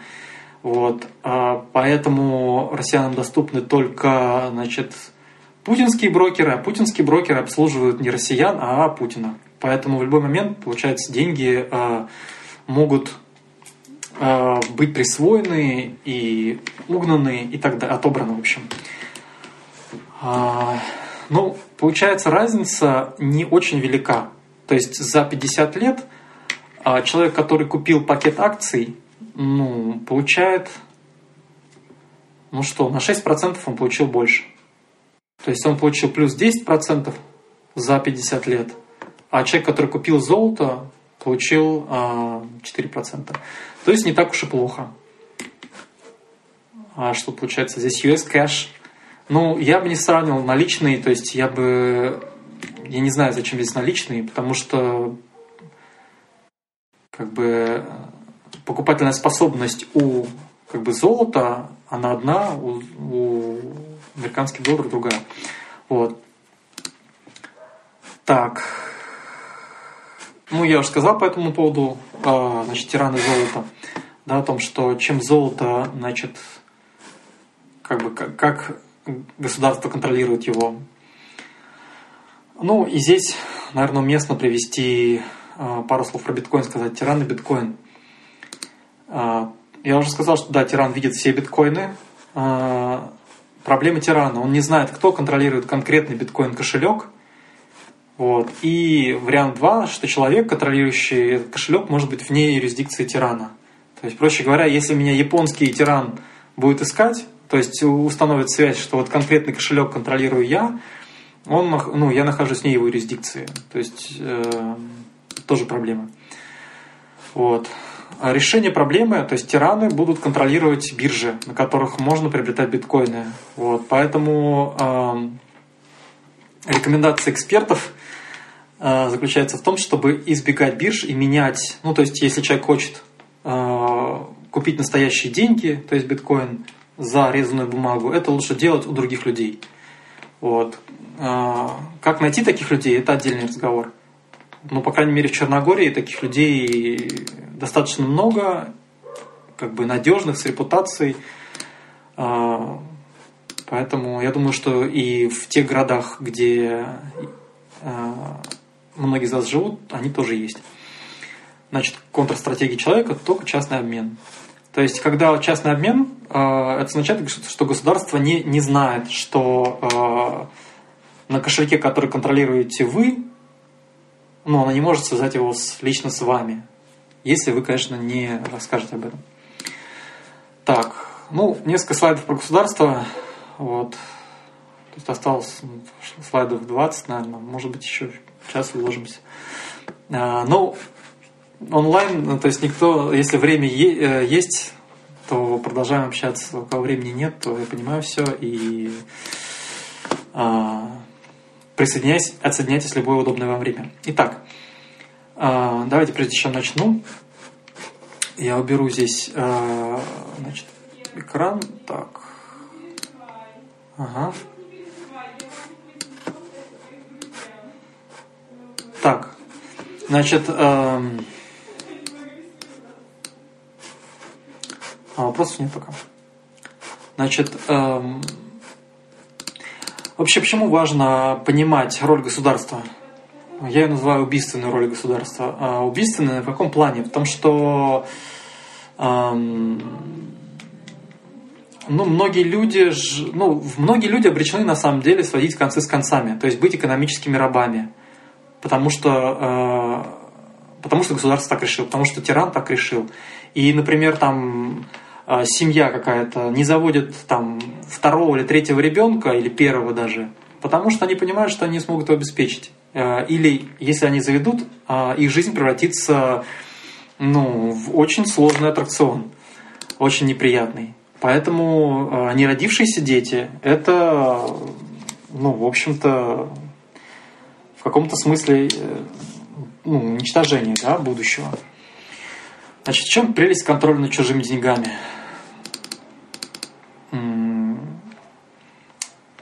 Я думаю, что очевидно, да? То есть прелесть контроля над чужими деньгами в том, что ты можешь а, то есть давайте рассмотрим такой момент. Почему а, именно в 20 веке войны стали а, такими разрушительными и смертоносными? То есть в начале 20 века. То есть Первая мировая война унесла огромное количество жизней. И никто не думал, что она случится. Потому что после, опять же, если верить историкам, которых я читал, и если я ничего не путаю, то после войн Наполеона, оказавшихся там тогда очень страшными, а, значит, никто не хотел воевать. И вдруг случилась а, война, которой не было в истории по своему ужасу. Вот. А, почему это произошло? Потому что для того, чтобы воевать раньше, тиранам нужно было сделать следующее. Значит, тиранам нужно было золото. Вот, для того, чтобы накормить свои армии. 50-тысячная армия а, в то время это был, а, ну, получается, огромный город, и этот город перемещался, и этот город нужно было кормить. Вот, на это нужно было огромная куча денег. Вот, и, значит, э, тиран приходил э, к своим высокопоставленным рабам, брал за шкирку и говорил, что дай мне денег, там, значит, я тебе дам то, все, там, земли, привилегии, монополии и так далее. Ну, ему давали. Вот. Потом, ну, скажем так, он с людей собирал подати. Вот. Но все равно это, это, это, это очень тяжело и, э, и долго. То есть нужно было приходить, там грозить оружием, значит, э, каждому человеку, там, значит, убивать кого-то, кого-то вешать, грабить и так далее. А, а что произошло, когда э, государство, ну, тираны научились, ну, обманули людей и фантики им, ну, резаную бумагу вручили? А у тиранов появилась возможность не спрашивать никого, а просто печатать дополнительные деньги. То есть ты печатаешь, мы с вами видели график, где на 90%, 99% а, уменьшилось количество, ну, покупательная способность валют по отношению к доллару. Вот. Это, это что ну, делает инфляция? То есть я, например, как тиран, я могу напечатать тысячу фантиков, тысячу там резаных бумажек и покупать за них что-то. Вот. И э, таким образом тиран мог финансировать э, самые смертоносные войны до тех пор, пока э, люди не стали жить в землянках. И то есть ничем не ограничено. Уже можно вти, ну, неограниченные возможности по грабежу людей. Вот. Вот в чем прелесть контроля над чужими деньгами. А я чуть позже ну, расскажу о повадках государства, что государство оно настроено на уничтожение своих врагов. Вот. И на уничтожение врагов своих нужны деньги. Вот, поэтому это же очень здорово, когда я могу взять ресурсы значит, у, там, у Ильи, у Татьяны, у Стаса, у Владимира, у всех участников нашего сегодняшнего чата, без того, чтобы их спрашивать об этом, ну, в тайне о них. Вот. Им я скажу, что, значит, там, ну, разные причины какие-то. Вот. Ну, то есть я возьму их деньги и буду нанимать мордоворотов, там, людей, которые будут э, угрожать жизни и так далее, с одной стороны. С другой стороны, я найму людей, которые будут, э, значит, воспитывать их детей и буду рассказывать, что какое государство прекрасное, как, как хорошо э, умирать за государство, как, какая мудрая политика, значит, по таргетированию инфляции и так далее. Э, экономисты будут это говорить с телевидения, нанятые мной. Телевидение, нанятое мной, будет, ну, оплачиваемое мной, говорить. То есть у тирана появляются безнаказанные способы эм, отнимать все деньги у человека так, что он даже не подозревает об этом. А могут ли деньги выпускать частные компании? Да, могут. И так было в истории. Вот. Эм, то есть бизнес по выпуску денег ничем не отличается от любых других э, бизнесов. От, например, производства самолетов, от э, производства булочек. А, люди, а, если человек будет э, плохо выпускать деньги или плохие выпускать деньги, то люди просто, э, рынок точнее, перейдут к другим деньгам. А, что заставляет миллиарды людей быть покорным государственному грабежу? Ну, я думаю, что это называется, наверное, можно назвать это системой идеологического насилия, наверное. То есть, если коротко, то тиран, благодаря грабежу ну, точнее, получается, от воровству денег, а, аккумулирует огромные, а, огромные запасы денег. То есть у меня, получается, если есть неограниченный запас денег, я организую, например, детские сады. Вот я вам пример из своего собственного прошлого. Значит, в начале 80-х годов я ходил в детский сад, и мое утро начиналось с песни такой мы шли под грохот канонады и смерти смотрели в лицо. Вперед продвигались отряды там каких-то там таких-то бойцов. То есть вот это вот э, яркое воспоминание, э, то есть государство э, организует детские сады, школы для того, чтобы ну, э, промывать мозги людям. Вот. И это первое. Государство нанимают интеллектуальную обслугу, то есть это и культурных личностей, типа актеров, певцов и так далее. То есть нанимают не, не впрямую, может быть, но какие-то преференции дают им, например, а, контракты, например, на корпоративы «Газпром» и так далее. Значит, если человек какой-нибудь Шевчук против государства, вычеркиваем его из, из значит, списков «Газпрома» и так далее. То есть запрещаем, например, какой-нибудь там Верке Сердючке выступать на территории Российской Федерации и так далее. То есть государство может перечеркнуть бизнес человека, который не угоден, ну, одним росчерком. Вот. Таким образом, э, миллиарды людей покорны э, тиранам благодаря э, ну, как сказать, идеологическому насилию. Выстроена государство системы обслуги, интеллектуальной обслуги, культурной обслуги и, не знаю, как педагогической обслуги. Так, а, Стас, я вижу твой вопрос про казино. А, понял, я его пропустил. Так, в чем принципиальное отличие биткоина от фишек в казино? Принципиальное отличие. Так, я пришел в казино, поменял свои фиатные деньги на фишки, играю в карты с другими участниками, обмениваюсь фишками. Если хочу получать назад свои фиатные деньги, то мне придется прийти в кассу казино с своими фишками. Контролируя точки обмена, можно контролировать весь оборот биткоина. До тех пор, пока э, люди не начнут обмениваться биткоином на другие товары и услуги. То есть, есть ну, у нас есть, например, э, люди, которые... Ну, то есть я знаю людей, которые заказывают услуги за биткоины или которые работают за биткоины. Понимаешь, в, данном, в этом случае в этом случае э, точка выхода в фиат, как ты говоришь, она находится в том, ну, в моменте, когда биткоин будет обмениваться на еду. Но могут появиться такие люди, и они уже есть, например, в Сальвадоре, которые тебя накормят за биткоины. И ты можешь кофе купить, можешь себе бананы купить за биткоины. И во многих других странах, где биткоин не запрещен. к принятию. Вот. Так что принципиальное отличие биткоина от фишек казино. Я так понимаю, что ключевая вот фиш, ну, ключевая особенность этой метафоры в том, что а, для того, чтобы потратить, ну, или как бы воспользоваться деньгами, нужно обменять фишки на деньги. Вот. И государство контролирует. А, но здесь мы, скажем так, касаемся вопроса будущего. То есть а, ну, американский, американское правительство, получается, это такой голый король. Вот, все видят, что он голый, как бы, но не хватает духу э, сказать об этом. Ну, многих, наверное, да. Э, и многим выгодно скрывать, что король голый. То есть э, американское правительство это такой должник. Э, представьте себе, к вам пришел занимать человек, который должен э, кому-то, например, ну, столько денег, сколько он зарабатывает, например, там, за 5 лет, за 10 лет. Вот. Э, и как бы он занимает, занимает, занимает каждый год все больше и больше. Там, с какой вероятностью вот, вы дадите этому человеку в долг? Я этому человеку в долг не дам, например.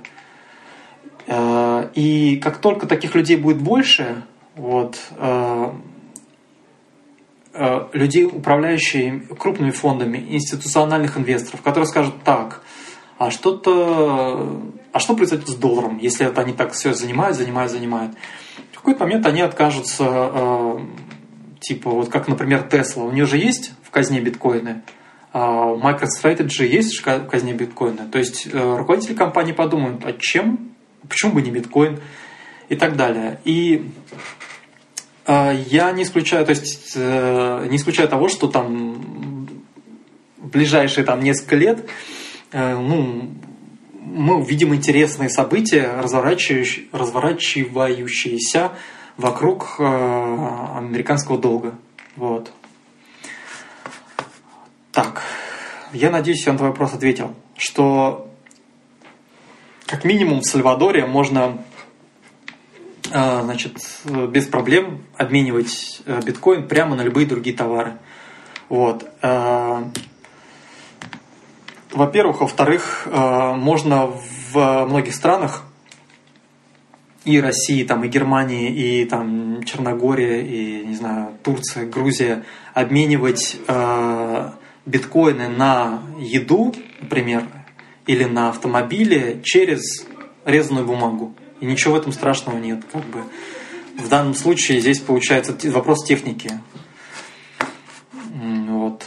Так.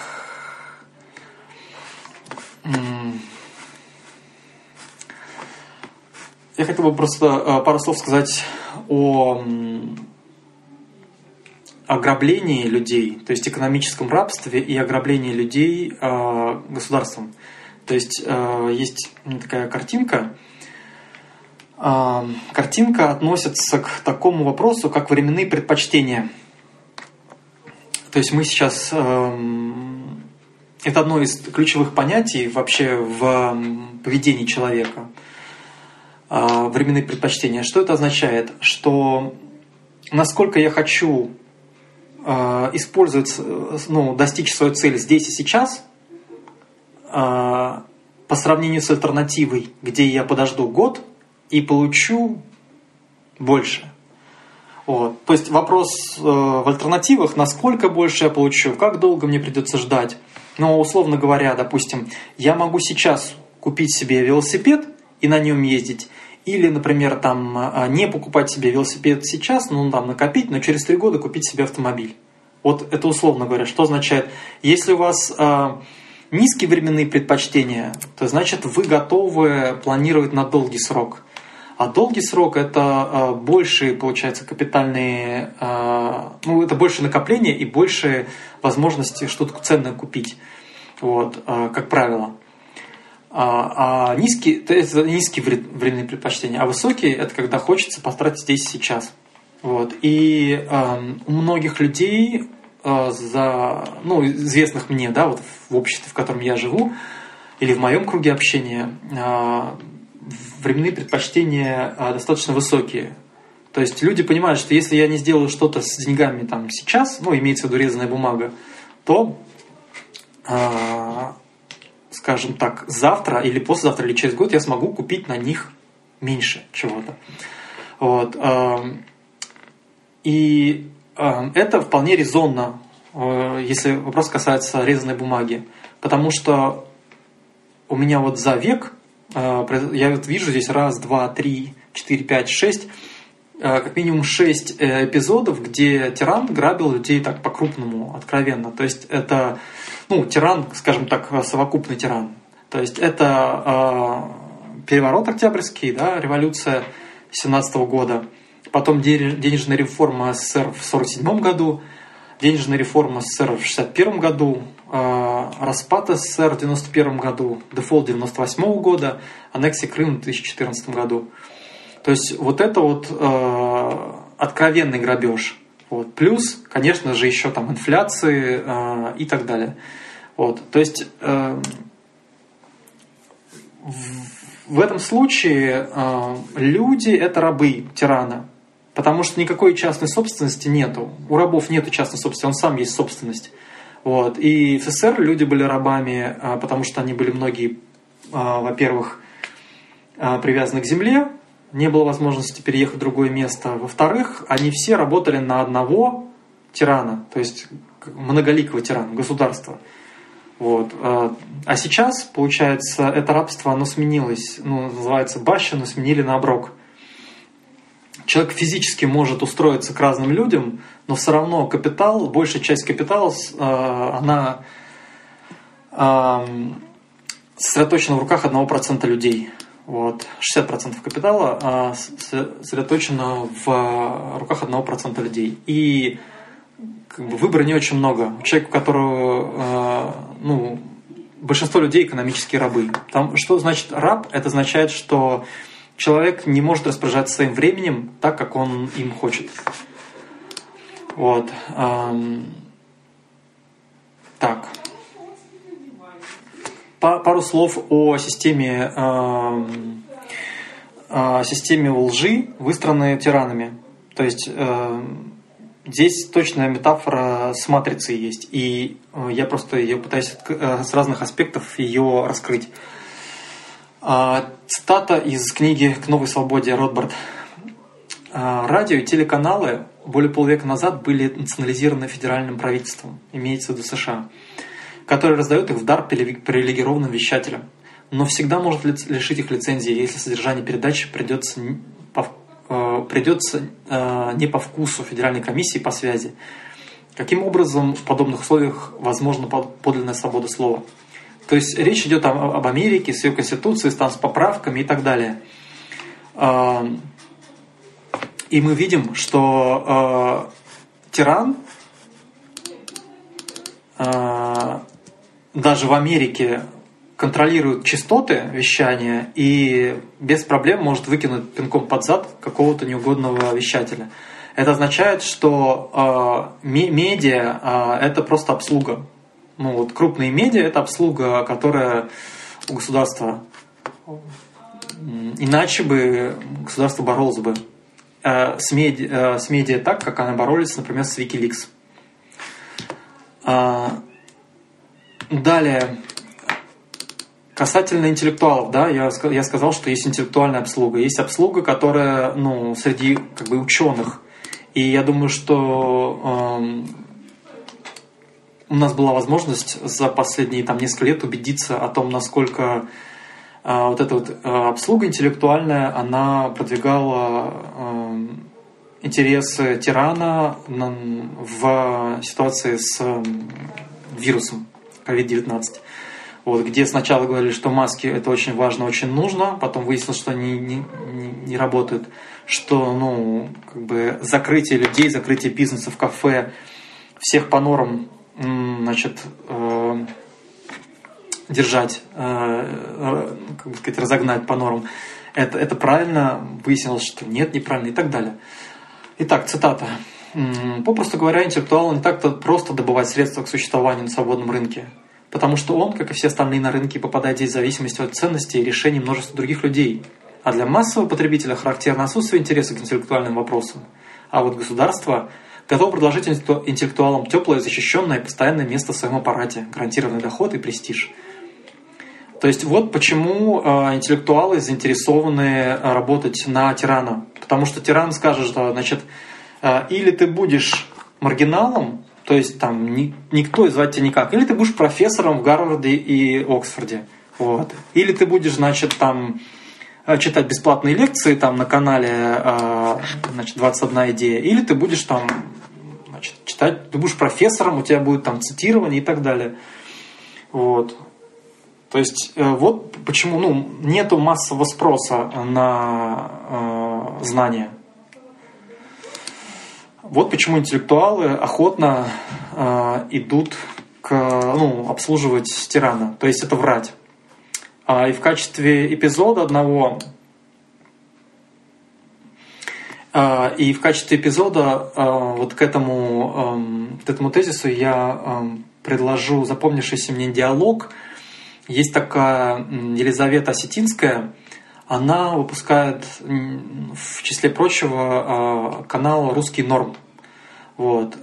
И там было интервью с титулованным профессором, как я называю, Гарвардов, Оксфордов, э, Олегом Исхоки.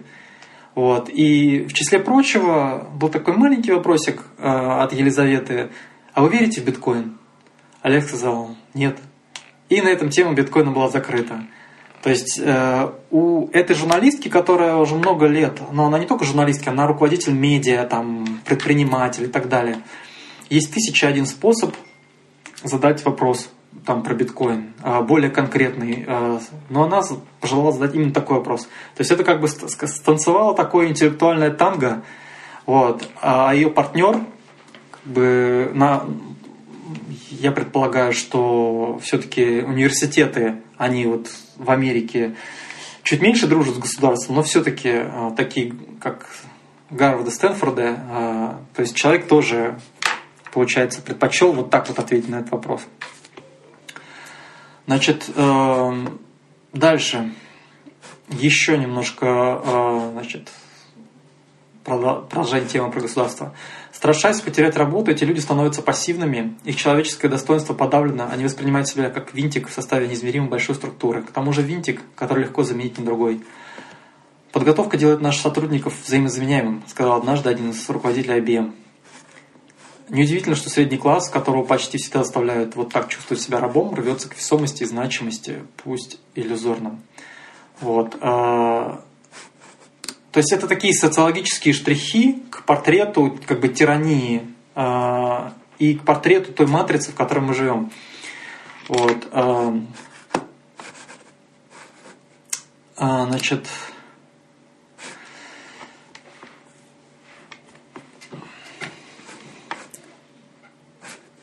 Когда государство контролирует э, денежную систему, оно искажает стимулы. То есть в обществе э, свободного обмена, вот представим себе, вот у нас вот, э, в Черногории, допустим, да, среди людей, которых я живу, то есть я знаю кондитера, мне нравятся его пирожные там, я, ему, я у него покупаю там за такую-то сумму столько-то пирожных, там, мне нравится там э, женщина приходит, которая нам еду готовит. Мне нравится, как она готовит, и я благодарен ей и, и так далее. Вот. Но что получается, что государство, то есть и мы знаем, как бы стоит, сколько стоят эти услуги, и э, э, ну, как бы обмениваемся э, услугами, там, услуги на деньги, деньги на услуги и так далее. Вот. Но государство делает таким образом, что а, невозможно понять, что сколько стоит реально, потому что создают стимулы, например, а, я видел такой пример с, с ресторанным бизнесом. А, представим себе, что есть какая-то... Вот я был в Италии, там очень много семейных ресторанов. Ну, в Москве такого вот я особо ну, менее распространено. Вот, там работает семейная пара, им там лет 60, они сами обслуживают посетителей, то есть они выросли здесь, они здесь их знают. Вот, и приходит какой-нибудь Макдональдс. Вот. И ну, понятно, что они не конкуренты, как бы, но, допустим, у Макдональдса есть огромный кредит, ну, там, не знаю, там, 200 тысяч евро под 2% годовых. И это огромный стимул, огромное преимущество. Этот Макдональдс может построить там несколько себе точек, нанять персонал, запустить там бизнес-процессы, выбить какие-то суперцены и начать дерьмом кормить людей. Вот. А, по дешевке. Ну и как выживать здесь а, как бы частному ресторану семейной пары, который никто под 2% кредит не даст. Вот. А кредит им дали, потому что, например, Макдональдс покупает политиков каких-то, или они дружат с банкирами, или они крупные корпорации там э, дружат с банкирами, банкирам выгодно. Потому что они знают, что они это дерьмо упакуют там с рентабельностью, допустим, не знаю, процентов 40, продадут и вернут кредит. Вот. А, э, значит, семья итальянская, ну, нет у них такой рентабельности. У них рентабельность, например, 10% потому что они покупают нормальные продукты и кормят людей нормальной едой. А, таким образом, государства, а, ну, тираны, они изменяют систему стимулов, и в экономике существует огромное количество бизнесов, а, которые не существовали бы в том случае, если бы не было бы препятствий свободного обмена. Вот.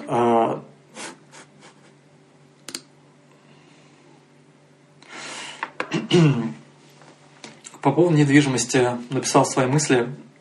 Здесь уже, скажем так, по мотивам книги «Загадка капитала» автор Десота. Тиран определяет цену недвижимости. А, то есть человек, который покупает квартиру, должен понимать, что а, во многом, во многом цена, а, то есть цена в слитках золота его дома, или цена в бочках нефти, или цена в автомобилях, или цена, не знаю, в количествах, в годах университетского обучения там для детей. А дома, который ты купил, определяет во многом тиран, который контролирует эту территорию. Что, э, из чего складывается это все? А, ну, во-первых, доступ к реестру собственников.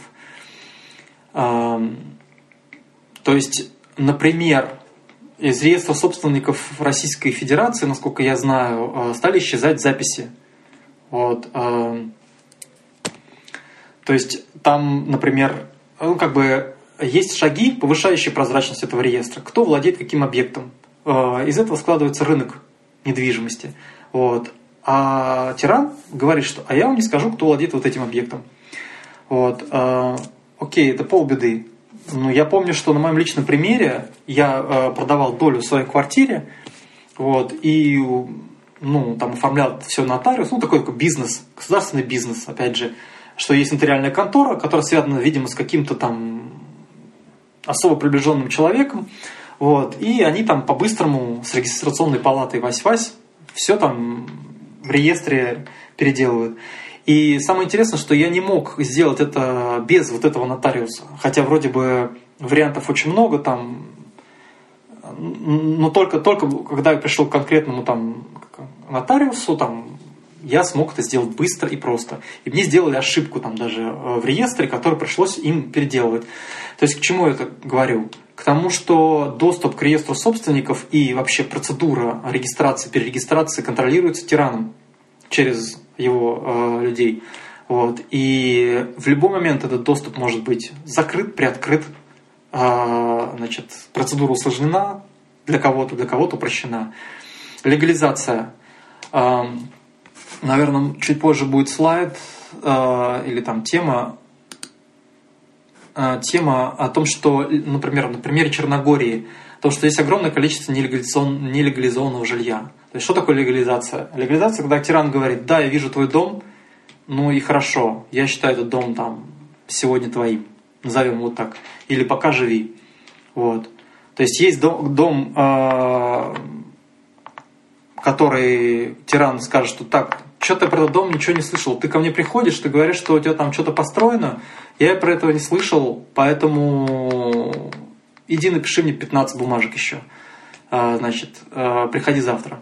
Вот. А другой дом, он скажет, что вот ладно, пока живи, ну, пока сносить не будем.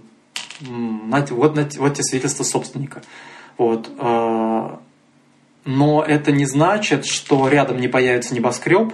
Это не значит, что если мы будем строить трассу, твой дом не снесем. Вот. А, это не значит, что а, некий человек по подложным документам перепишет запись в реестре, и твой дом продадут, а потом выяснится, ой, извините, пожалуйста, дом ваш продали, ой-ой-ой-ой, какая неожиданность, какая досада, да. Ну, подделал подписи человек, рейдерские захваты и так далее. Вот. Сложность подключения к энергии к воде контролирует тиран, как правило. Сложность смены собственника контролирует тиран. Если тиран решит, то запятая в бумажке о собственности может стать причиной сноса дома, проще говоря. Вот. То есть приходишь и говоришь, что ну, как бы вот здесь это бывает э, нередко, вот в Черногории. То есть э, бумажка неправильная, значит, правительство такого уже не существует, там ошибочно, ошибочка вышла. Вот. Ну, э, это конкретно не, не про Черногорию, я имею в виду, что не на примере недвижимости конкретно, но на примере там других э, банковских услуг каких-нибудь еще. Вот. То есть э, недвижимость это зона контроля тирана. И нет никаких причин, нет никаких э, обстоятельств, которые могли бы эм, обеспечить автономность или суверенность дому человека. Что значит автономность и суверенность? Я пишу, по-моему, чуть дальше. Вот э, что такое частная собственность? Э, проявление частной собственности увидим, оттолкнувшись от ее отсутствия. С какой вероятностью я смогу безнаказанно убить человека, вошедшего в мой дом против моей воли в ближайшие 111 лет? То есть э, мы отталкиваемся от противоположного, выясняем, что такое отсутствие частной собственности, и выясняем, насколько границы эти велики. То есть частная собственность это когда я могу безнаказанно убить человека, который против моей воли э, вошел в мой дом. Я ему говорю, нет, он заходит. Пуля в лоб, все, труп. Я так понимаю, что мало кто может себе позволить это сделать. Вот. В Америке я слышал такие истории, они есть. Ну, значит, значит там вот э, этот аспект частной собственности есть. Ну, во всех местах, где я жил, такое невозможно. Потому что это хозяин, это тиран будет решать, э, ну, скажем, мог этот человек войти или нет. Э, недавно к одному знакомому вот в Черногории вошли вообще там 10 человек – типа с обыском, там, не представляясь, ничего, ну, как бы, в его дом. То есть это никакая не частная собственность. Насколько вероятно мошенничество? Следующий вопрос. Насколько невероятно мошенничество, где мой дом будет продан по подложным собственникам? Подложным собственникам. То есть, э, скажем так, э, насколько вероятно, что человек, который э, допустил это, полностью восстановит мне стоимость дома, затраты на, на всю эту, всю эту богадельню, как бы. И, то есть, например, если мой дом стоит, там, не знаю, там, 300 тысяч евро, вот, он по недосмотру слуг тирана, э, значит, был продан, сменил собственника, вот мне вернут 30 тысяч евро плюс там 20 тысяч евро за судебные издержки, за мои там стрессы и так далее. Если да, ну, допустим, на, след... ну, на следующий день после того, как это выяснилось, то все, частная собственность существует. Если нет, то нет. Пример из моей, опять же, практики в России. Моя знакомая купила дом на участке, я так понимаю, то есть на этапе котлована, ей не, дом этот не построили. Вот. То есть это означает, что э, конкретный бизнес в сговоре там и там, не знаю, с правительством, с законодателями, с законоохранителями, вот, в кавычках. Вот, э, то есть это, это банда, организованная банда по отъему. Вот. Иначе, если бы это не была банда, она бы взяла бы там ствол, подошла и убила бы этих, тех людей, как бы, да, или просто сказала, да, ребята, давайте, давайте все деньги, которые там вы мне должны. И ей бы за это ничего не было. Значит, э, насколько вероятно отключение меня от энергии воды при условии оплаты? Вот. То есть ваш дом суверенен, если вам поставляют энергию, на которую вы в общем, подписывались этот дом, э, если вы платите.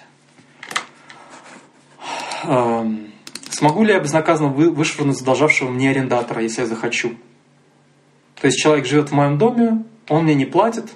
Есть страны, где я не могу его вышвырнуть.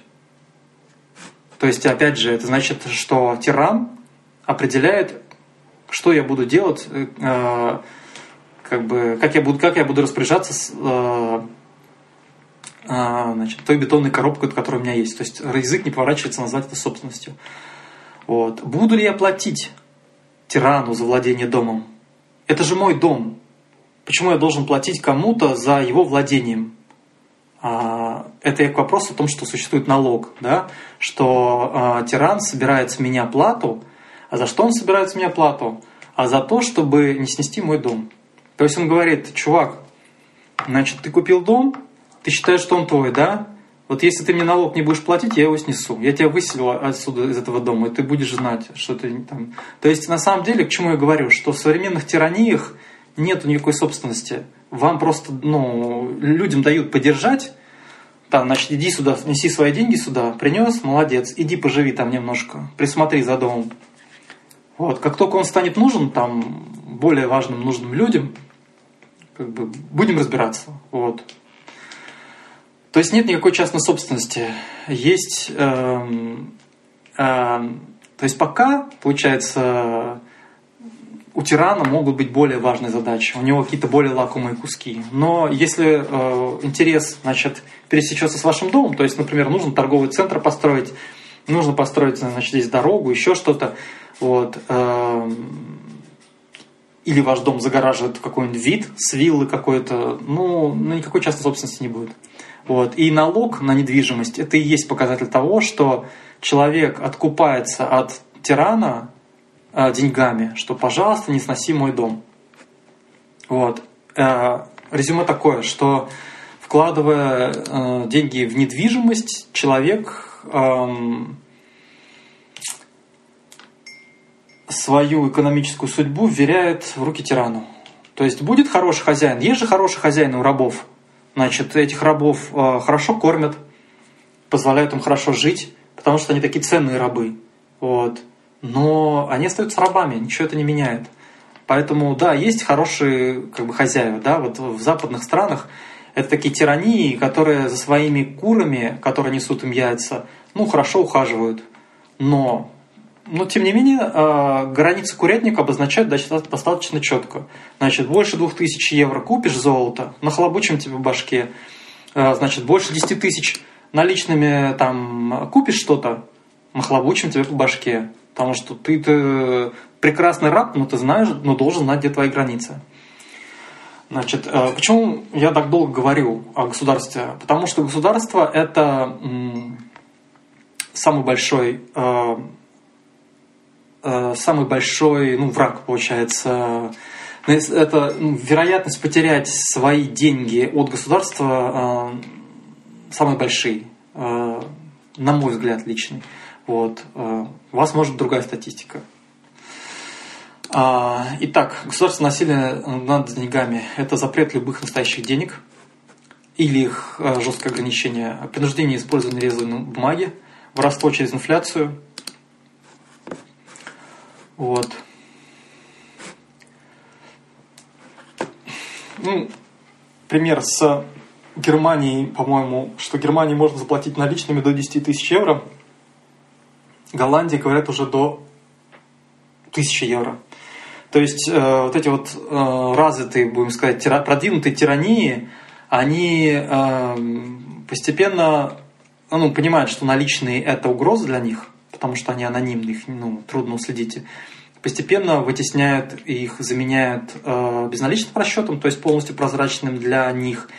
И впоследствии вот этими э, деньгами, как бы электронными деньгами, э, цифровыми валютами собственными, выпущенными центробанками криптовалютами. Вот, где можно будет вообще э, ну, полностью, скажем так, ограничить э, движение денег неугодному человеку. А, так. Ну и пример такой любопытный. А, два заголовка сравните. А, у меня есть передо мной картинка, я прочитаю вам просто ее на слух. ТАСС. Заголовок телеграф, телеграфного агентства Советского Союза 1. Россияне смогут видеть свои покупки в личных кабинетах на сайте ФНС. То есть это первый вариант заголовка, потом его преобразили. ФНС заявили, что россияне упростят получение налогового вычета. Вот. То есть, как государство, а, значит, на самом деле мотив да, тирана и упаковка этого мотива. То есть, настоящий мотив – это видеть э, траты человека в реальном времени, вот, собирать на нее компромат и смотреть вот такую двойную бухгалтерию как бы вести. Да? С одной стороны, доходы человека, видимые государством, и с другой стороны, расходы. Если значит, получается какой-то расход у человека, который не сопоставим с его доходами, к нему приходят и беседуют. Вот. А чтобы э, бодрая масса советских служащих э, с энтузиазмом принимала это, э, в заголовках пишут, что ФНС заявили, что россиянам просят получение налогового вычета. Вот. То есть вот, вот так вот это как пример формирования вот этой вот э, реальности. А, есть такой социолог Симон Кордонский. А, а, любопытную книгу написал, называется «Ресурсное государство». Вот. И признанием его авторитета является то, что он вроде как какое-то время уже достаточно долго работает на администрации президента.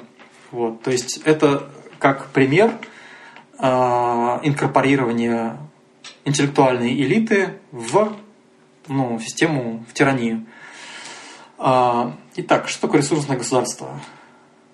А, ресурсное государство – это как государство а, считается хозяин материального и человеческого ресурса. То есть вы, сидящие, слушающие, вы для них ресурс. Ресурс – это сокровища, утаиваемые и растрачиваемые людьми попусту на свою бессмысленную возню – то есть то, чем вы занимаетесь, то, чем вы планируете э, там, покупать что-то там, да, э, как-то устраивать свою жизнь, это мышиная возня для государства. А что важно для государства? Для государства э, важно уничтожение своего врага, внутреннего и внешнего. А репрессии – это единственный метод защиты государства. Вот. То есть э, А, то есть важно понимать, как бы, из, из этих вот э, как бы штрихов мы можем какой вывод сделать? О том, что даже продвинутые тирании, э, ну, а Нидерланды, а там Швеция, там, а США, вот, ничего не меняется. Ничего не меняется. Э, то, что человек там возится, то есть это, это ни о чем. Для государства это не имеет смысла. Для государства имеет смысл ресурсы а, забирать у этой машины возни и направлять на сражение с своим, своим врагом.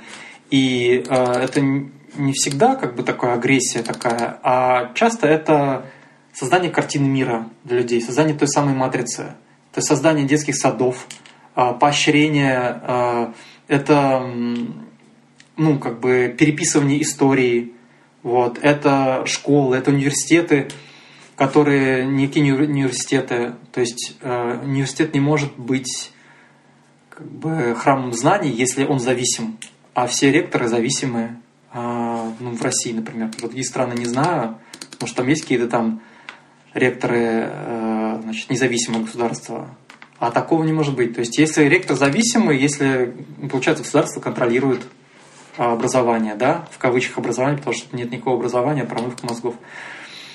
А, итак, что мы имеем в нашем королевстве кривых зеркал? А, средства массовой информации являются средствами массовой индоктринации.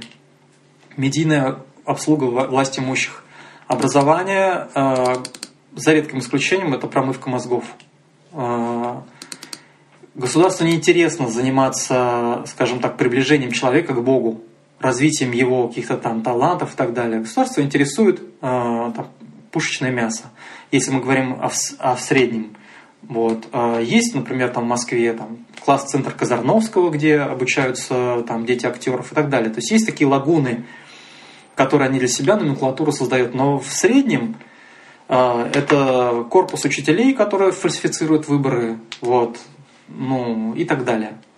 Частный бизнес в основном это корпоративная обслуга власти. Пример Альфа-банк. Я, например, э, не мог потратить свои деньги, я хотел купить на бирже э, эм, биткоин, допустим, вот, и не мог провести платеж, потому что Альфа-банк посчитал, что это мошенническая операция. И даже созвонившись со мной, я сказал, что я хозяин моих денег, вы же убедились, дайте мне, пожалуйста, потерять свои деньги. Нет. То есть э, мой телохранитель стал моим надзирателем. Вот. А, то есть никакой, это не банк получается, а это просто а, как бы, это казна тирана. А мне ее дали поддержать там, пока тиран, скажем, не против. Так. Я все надеюсь, когда останется хотя бы один человек, а то вы все не расходитесь, 24 человека. Непорядок. Значит, что-то я не дорабатываю. Ну ладно, у меня хватит, я надеюсь, сил до конца дочитать. раньше, чем последний человек. Э, то есть э, до последнего человека. Итак, э, ну, инфляция, несколько слов. Какова природа инфляции? Давайте по-быстрому постараюсь уже не мучить. Какова природа инфляции? Природа инфляции в том, что есть денежный принтер. Этот денежный принтер печатает новые, новые денежные знаки. Вот. Зачем это нужно? Для того, чтобы тиран мог позволить себе то, что он не может позволить без, ну, с настоящими деньгами. То есть это очень удобно. Я создаю у себя там 500 миллионов новых, я раздаю, значит, своему брату, своему свату, значит, э, банк Россия, корпорация там Транснефть, раздаю вот эти все кредиты. Эти ребята в шоколаде, они покупают здесь и сейчас новые бизнесы, кофейни всякие там, сети, вот, шиномонтажи, заводы вот, э, по старым ценам, а через полгода-год у всех как бы цены взлетают. То есть они, получается, выгодоприобретатели. Вот, опять же, если не путаю, эффект Кантильона это называется. А, таким образом, в финале ценности переходят постепенно к людям, имеющим доступ к капиталу, к новым а, а, к тем, кто ближе всего к денежному принтеру. В какой ситуации невозможна инфляция? Инфляция невозможна, э, когда есть настоящие деньги. То есть деньги, где возможный прирост денежной массы ничтожен по сравнению с э, денежной массой в. Ну, в частности, с э, золотодобычей по сравнению с золотом, которое на руках у человечества находится. Вот. То же самое можно сказать про биткоин. Какие последствия инфляции неочевидные? А, ну, опять же, переход собственности массовый, он не очевиден. А, что, что он, ну, как бы бизнес один разорился, а, перешел там, ну, его купили там и так далее. А, значит, люди разошлись по, а, работать на дядю. Так. То есть вот э, это все не очевидно, но в конечном итоге э, собственность переходит к одному проценту людей. А, это первое. А второе, а, инфляция создает, а, она делает непонятно, ну, она делает невозможными расчеты. Давайте сразу график постараюсь показать. Очень любопытный тык-тык-тык банки. Так, что у нас с вопросами, собственно говоря? Так, дискуссии вижу какие-то, значит, э, дополнения. Так, так, так, так, так. О, Антон подключился. Э, какой сюрприз. Так. Э,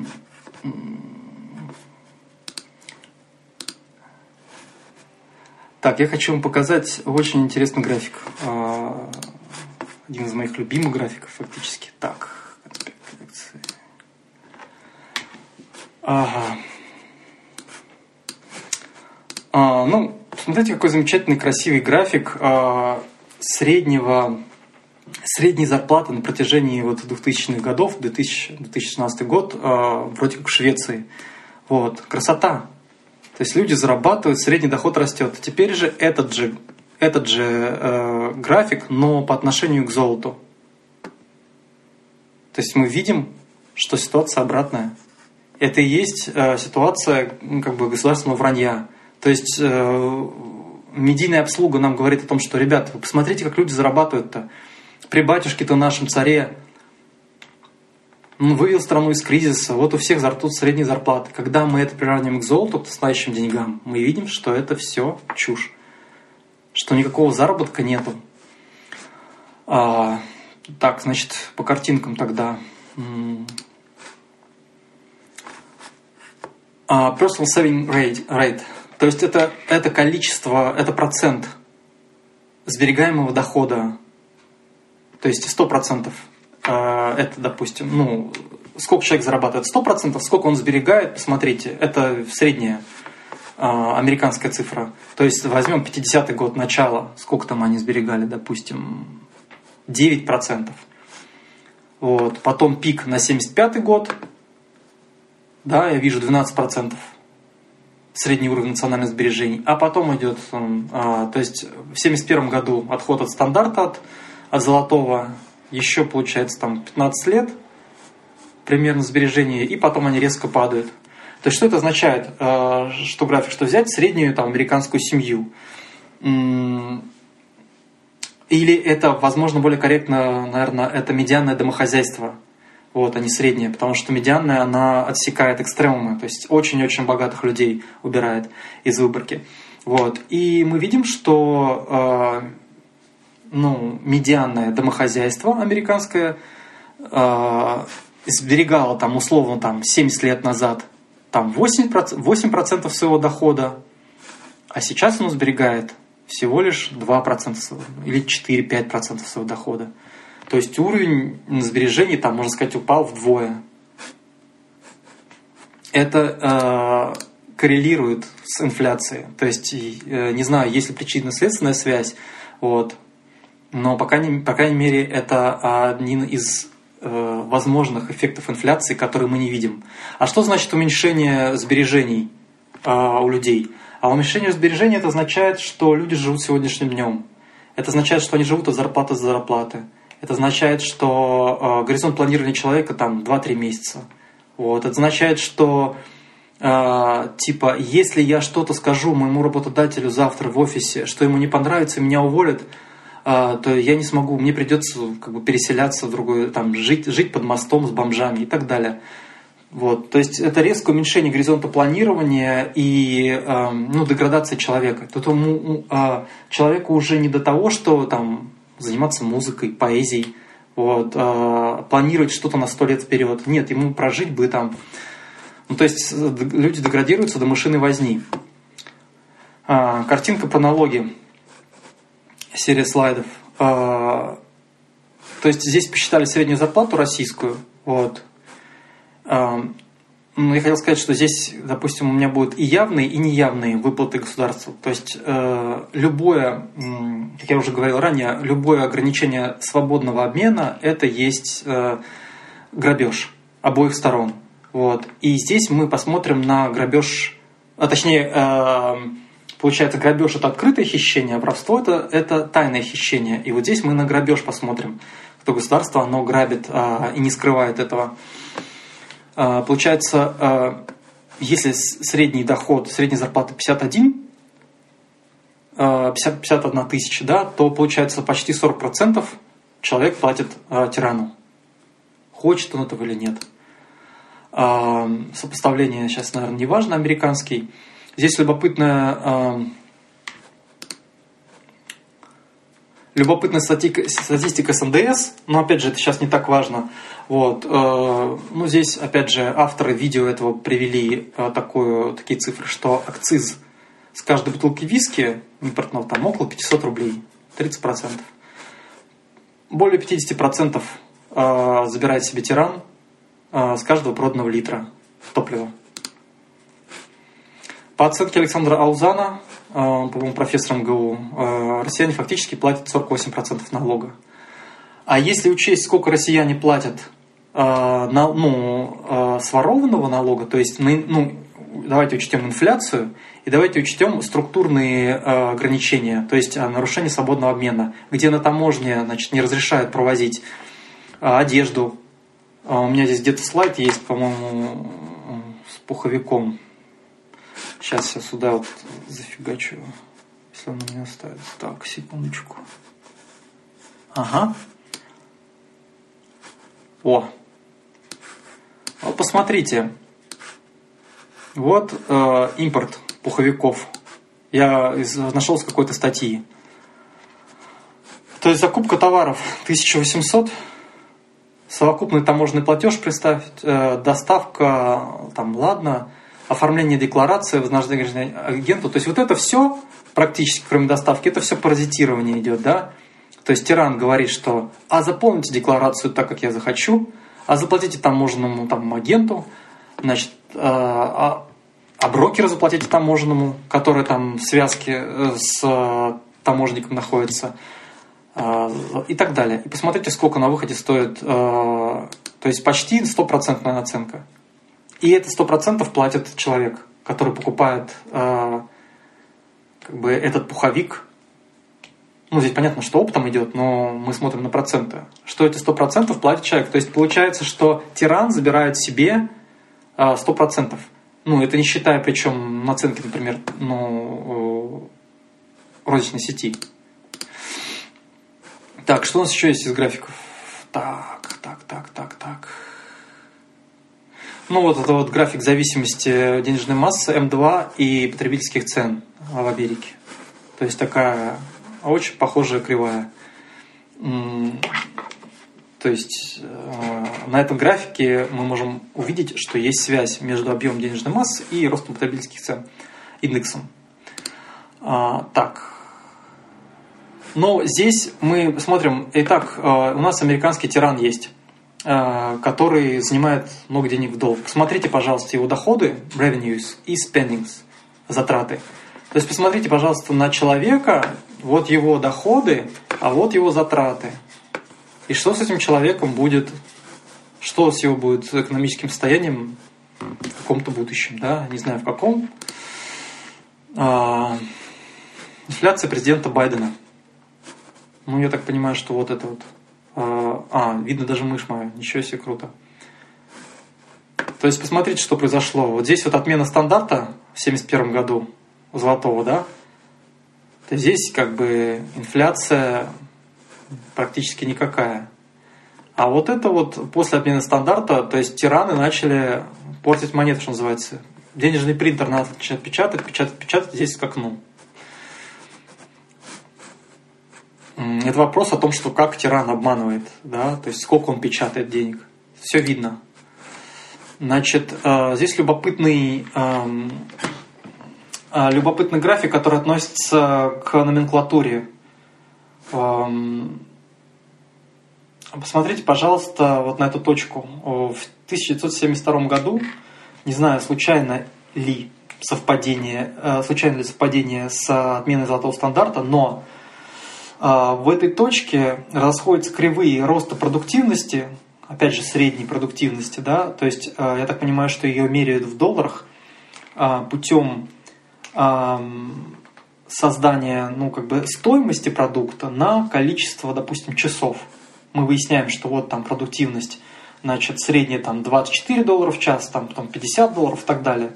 То есть эта продуктивность э, с 1971 года примерно выросла в, ну, получается, на сколько? На, на 150%, да?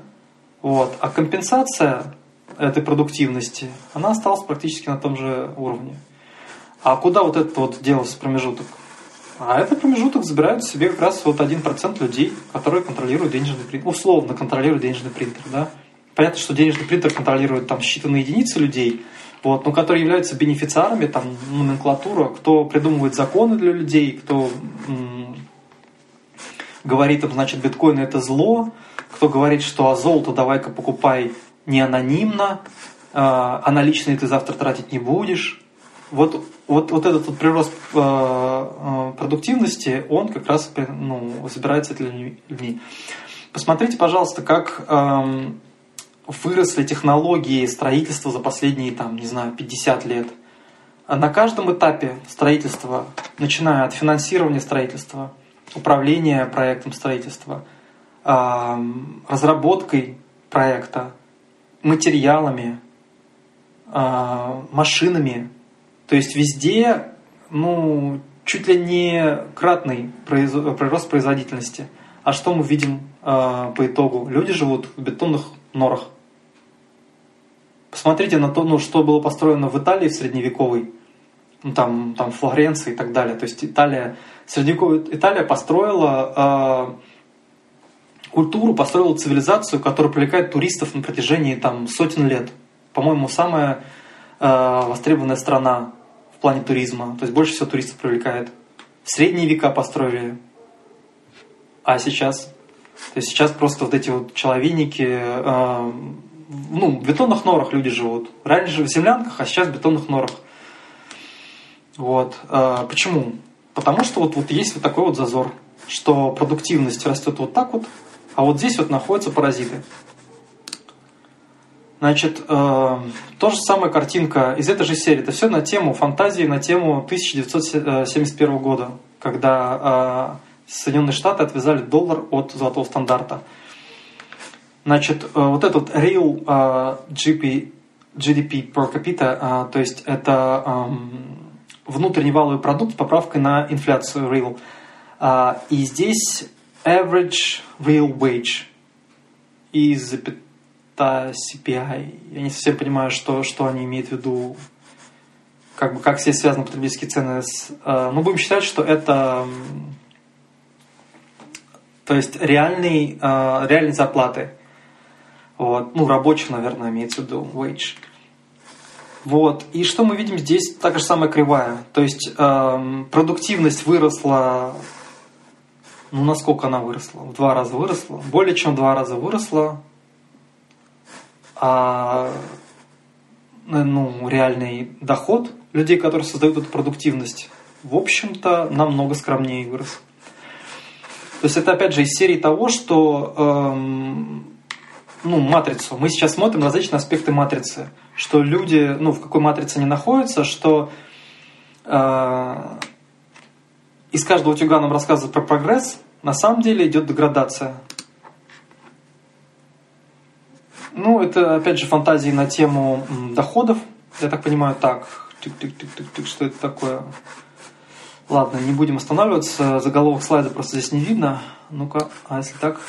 А, его вообще нету. Так.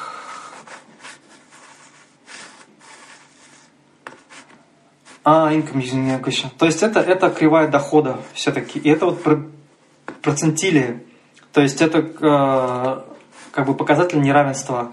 О том, что 20 человек, 20 э, процентов выборки людей с наименьшим доходом, вот их кривая.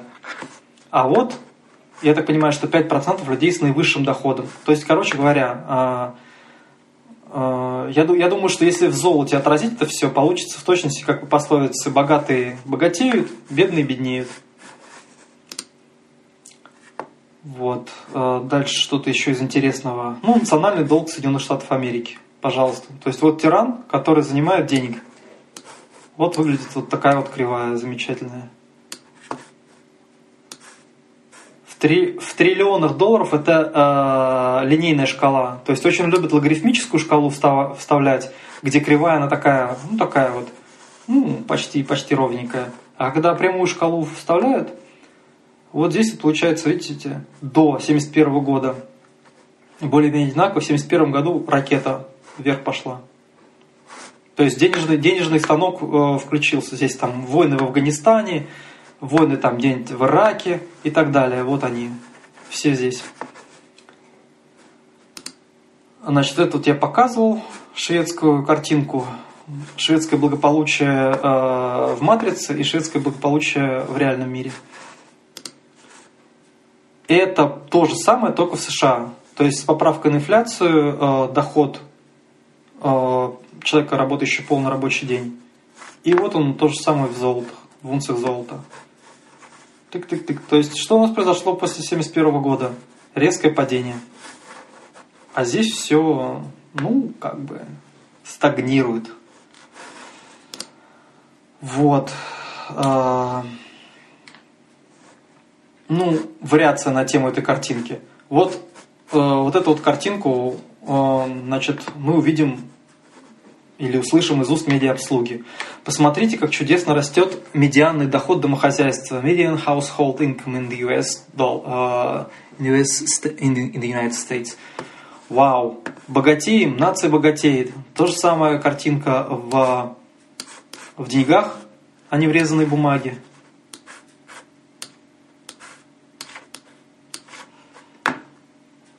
Так. А в доллар это, я так понимаю, как бы это зафиксированный... Ну, в общем, посмотрим, посмотрите там объяснение, что зафиксированный доллар на уровне 2018 года, как-то там. Короче говоря, ни хрена ничего не увеличивается здесь. Цитата. Смотрите, пожалуйста, сами почитайте. Э, цитата из экономиста.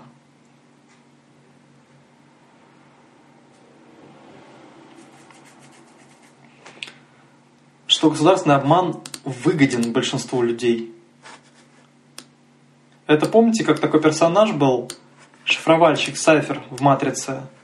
Он сказал, я не хочу о чем, ни, о чем знать. Я хочу э, как бы съесть этот стейк, матрица скажет мне, какой он вкусный, прекрасный. Вот но им выгоден это обман. Вот. Цена просто этого обмана, она для кого-то может быть высока. Еще несколько зарисовок таких. Черногория планирует заключить соглашение с Booking и Airbnb, чтобы на платформах могли размещаться только владельцы жилья, имеющие официальное разрешение на сдачу в аренду туристических объектов. Таким образом, власти хотят подавить серый рынок аренды. Какие, какие молодцы, подавить серый рынок аренды. А на русский язык это, э, значит, в переводе с тиранического на нормальный язык, смотрящий на ваших территориях решил, что ему нужны деньги от аренды ваших халуп, поэтому отдайте их по-хорошему.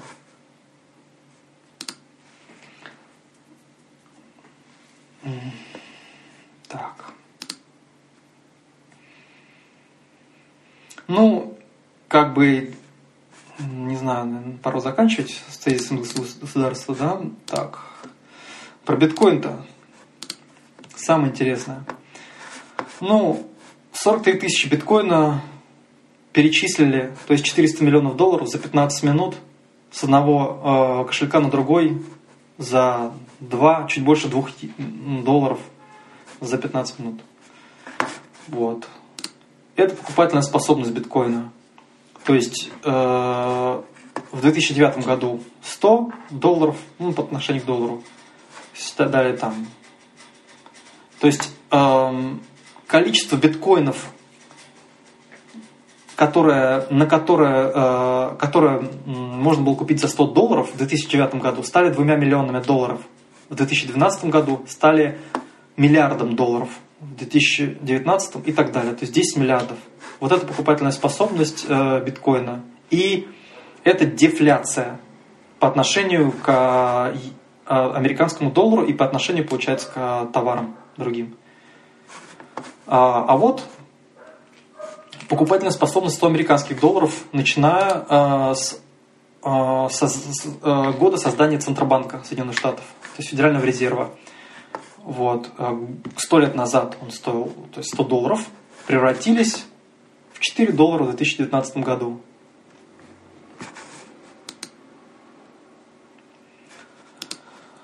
Так, э, по вопросам, что такое биткоин?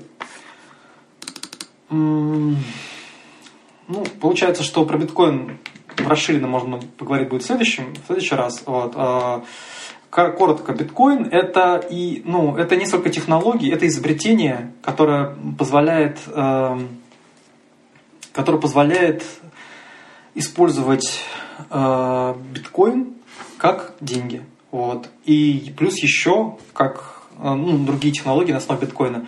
А одна из аспектов э, биткоин это, это протокол. Такой же, как и протокол интернета, TCP-IP. То есть это базовый уровень технический, на котором строятся другие сервисы, такие как электронная почта, такие как э, веб, то есть там просмотр сайтов, сервисов и так далее. То есть сейчас биткоин, можно сказать, что находится в зародыше. То есть создан этот базовый уровень, и лишь недавно появился там второй уровень, ну, может, меня кто-то подправит, скажем, из знающих людей, ну, скажем так, я грубо назову это вторым уровнем. То есть это платежи молния, Lightning, которые позволяют за копейки э, мгновенно перечислять э, биткоины там э, от человека к человеку. И это невозможно никому не увидеть, не проконтролировать э, и так далее.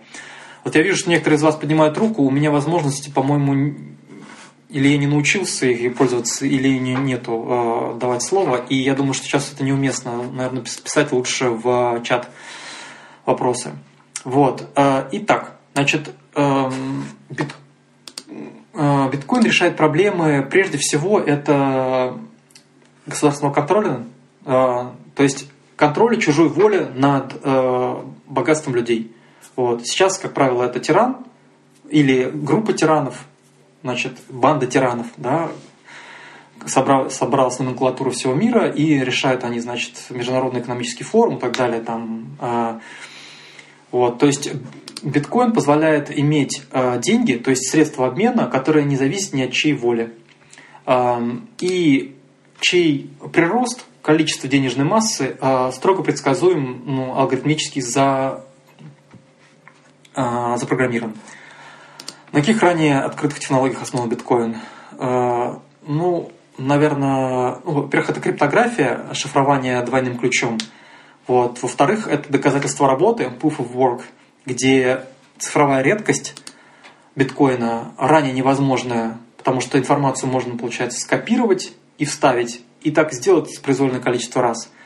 Тем самым в денежном смысле это э, влечет за собой двойные траты. То есть, например, Э, у меня есть монета, я могу потратить, скопировать и потратить ее бесконечное количество раз.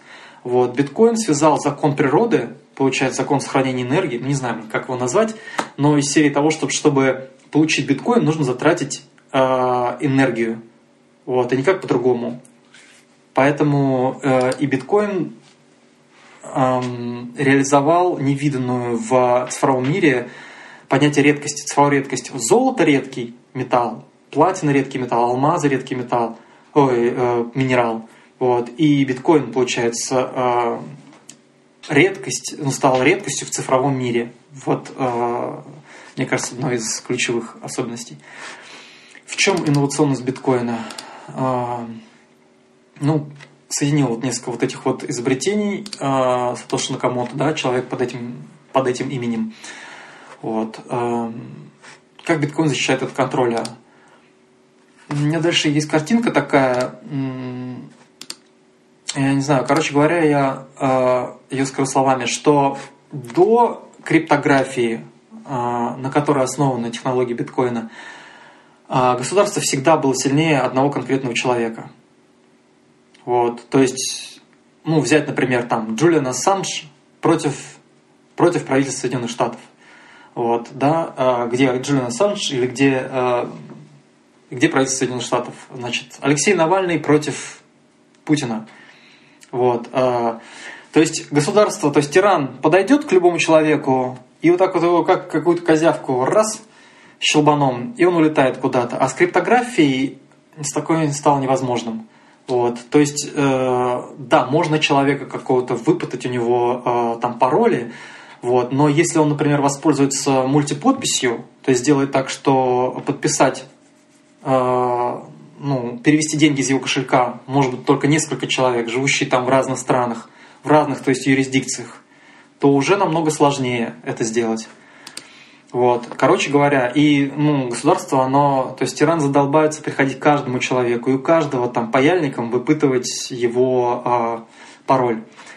Поэтому э, с помощью криптографии э, впервые, возможно, э, человек стал не, не слабее, чем государство. То есть государство ничего не может сделать. Есть прям вот книги с описанием случаев, где всякие преступники шифровали свои переписки, ничего не, может, не, не могут сделать. То есть нет ресурсов таких государств, чтобы у каждой козявки значит, запускать на каждую козявку там суперкомпьютер со взломом пароля, пароля от биткоин кошелька.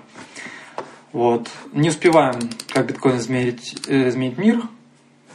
Так, графики уже все в прошлом. Так.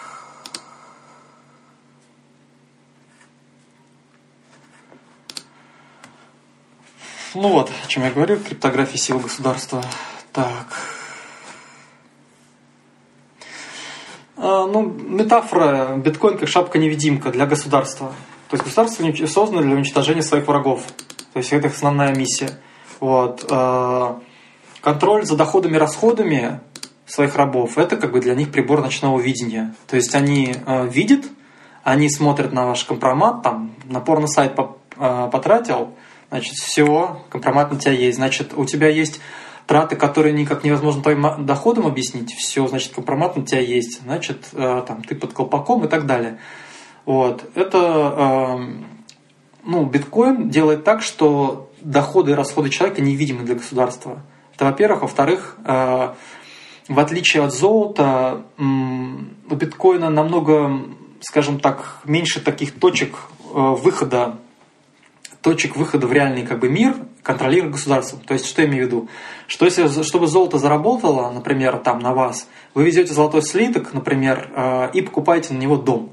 Вот, чтобы золотой слиток, слиток продать, нужно продать или на черном рынке там, с большим дисконтом, вот, или и неизвестно вам, не дадут ли там по голове люди, которые занимаются профессионально вот такими э, делами. Вот. Если хотите сделать это все легально, то вам нужно там в банке и так далее. То есть государство видит, там, так, слиток золота, откуда там, заплатил ли ты, за этот слиток золота нам, вот, и так далее. С биткоином ты можешь выехать в другую юрисдикцию, условно говоря, там в Сальвадор, э, или в любую, там в Черногорию тоже там, и у частных людей обменять этот биткоин там на, на на евро. Или, как уже писал вот Антон, что э, ну, в Черногории есть люди, которые покупали э, за криптовалюты ну, например, наверное, скорее всего, за USDT, недвижимость. Вот. Таким образом, биткоин защищает от государства, то есть от произвола государства. Вот. Ну, метафора мне понравилась, что смотрели биткоина, налогоплательщики летать будут э, в теплый край. То есть, э, наверное, будущее в том, что государство... Есть такая книга, переведенная э, благодаря Тони, или, может быть, им, вот, значит, называется она «Суверенная личность». Вот, и в этой книге описано подробнее, то есть она переведена с английского на русский, издана так это, ну, весьма, весьма достойно. Вот. Ну, я имею в виду, сверстана в хорошую такую книгу электронную. Там описано о том, что э, государства теряют контроль над деньгами. Это означает, что они теряют безнаказанно воровать и грабить людей. Это означает, что люди больше не привязаны к месту. Вот, они могут жить в одном месте, э, получать доход в другом месте, этот доход не будет виден. То есть, проще говоря, что человек, э, паспорт у него там путинский, живет он в Аргентине, а бизнес у него в США. Вот. И никакая страна, никакой тиран, в общем-то, как бы сказать, ну, США, наверное, это я так погорячился, потому что у этих-то руки длинные, США лучше, конечно, не светить доходы потому что они достанут, в общем-то, во многих местах. Даже вот я заводился счет в банке Черногории, там такая есть меточка, а, отметка а не являетесь ли вы гражданином США или персоной там US person называется, да, а, ну, подходящей под юрисдикцию США, вот. Слава богу, сказал нет, значит, Америка меня не достанет, вот. Так что э, об этом, наверное, в будущем. То есть э, Тезис, тезис простой, повторюсь, что государство – это враг номер один для денег. Вот, то есть это как бы контроль, и сделать деньги для государства невидимым – это и взять ответственность за ним с помощью, в частности, биткоина, это может быть э, как бы альтернативной стратегией покупки какой-то недвижимости, которая целиком полностью зависит от государства. Вот. Значит, э, так, вопросы особо я не вижу. А, меня упрекают, Я чувствую упрек, готовился к той же презентации. А, я думаю, что потратил несколько десятков часов, готовясь к этой презентации. Мне кажется, это заметно, вот, во-первых. И поэтому, а, если хотя бы, скажем так, мировоззрение одного человека изменилось а, благодаря услышанному, это большой успех. Вот. И я думаю, что по соотношению цена-качество, да, ценой получается только затраченное время на прослушивание мне кажется, это выгодная сделка. Вот. А я получил удовольствие от подготовки к презентации. То есть я ее делал как бы для себя, собирая свои, структурируя свои знания. Вот, и помогая Тони, э, то есть мне приятно а, продвигать а, идеи биткоина. Вот, я как ну, заинтересован. Я считаю, что чем больше людей будут э, принимать биткоин к обмену, тем собственно говоря, мне станет проще жить. То есть я смогу больше услуг покупать за биткоин э, и не платить при этом тирану. Как бы э, тиран меня не будет грабить. Вот. Так что э, вот у меня все. Юра, спасибо большое. Очень интересная лекция. К сожалению, мне не удалось, опять же, по эм, в том числе, наверное, по тем же причинам, которые ты описывал сегодня и рассказывал э, в сегодняшней лекции, полностью прослушать. Но я обязательно прослушаю ту часть, которую пропустил э, завтра. А также завтра мы обязательно поделимся записью этой лекции. Я увидел, что, к счастью, Telegram записывал все, что э, ты вещал сегодня. И э, мы с тобой, я надеюсь, ну, я думаю, что у нас получится с тобой связаться в текстовом формате, ну, или как-нибудь, и э, также предоставить все релевантные ссылки на те материалы, которые ты э, упоминал, э, перечислить э, книги, на которые ты ссылался. Э, я подготовлю этот пост э, с записью, ссылками. Думаю, что многим будет интересно. Даже если ну, кому-то не удалось или не удастся послушать полностью лекцию, она действительно очень такая объемная была, но от этого не менее интересная, то, по крайней мере, люди увидят ссылки, и а, ну, где-то у них отложится это, и когда-нибудь они на них перейдут. А, в любом случае, вот э, такой план. А, хочу э, в тему упомянуть.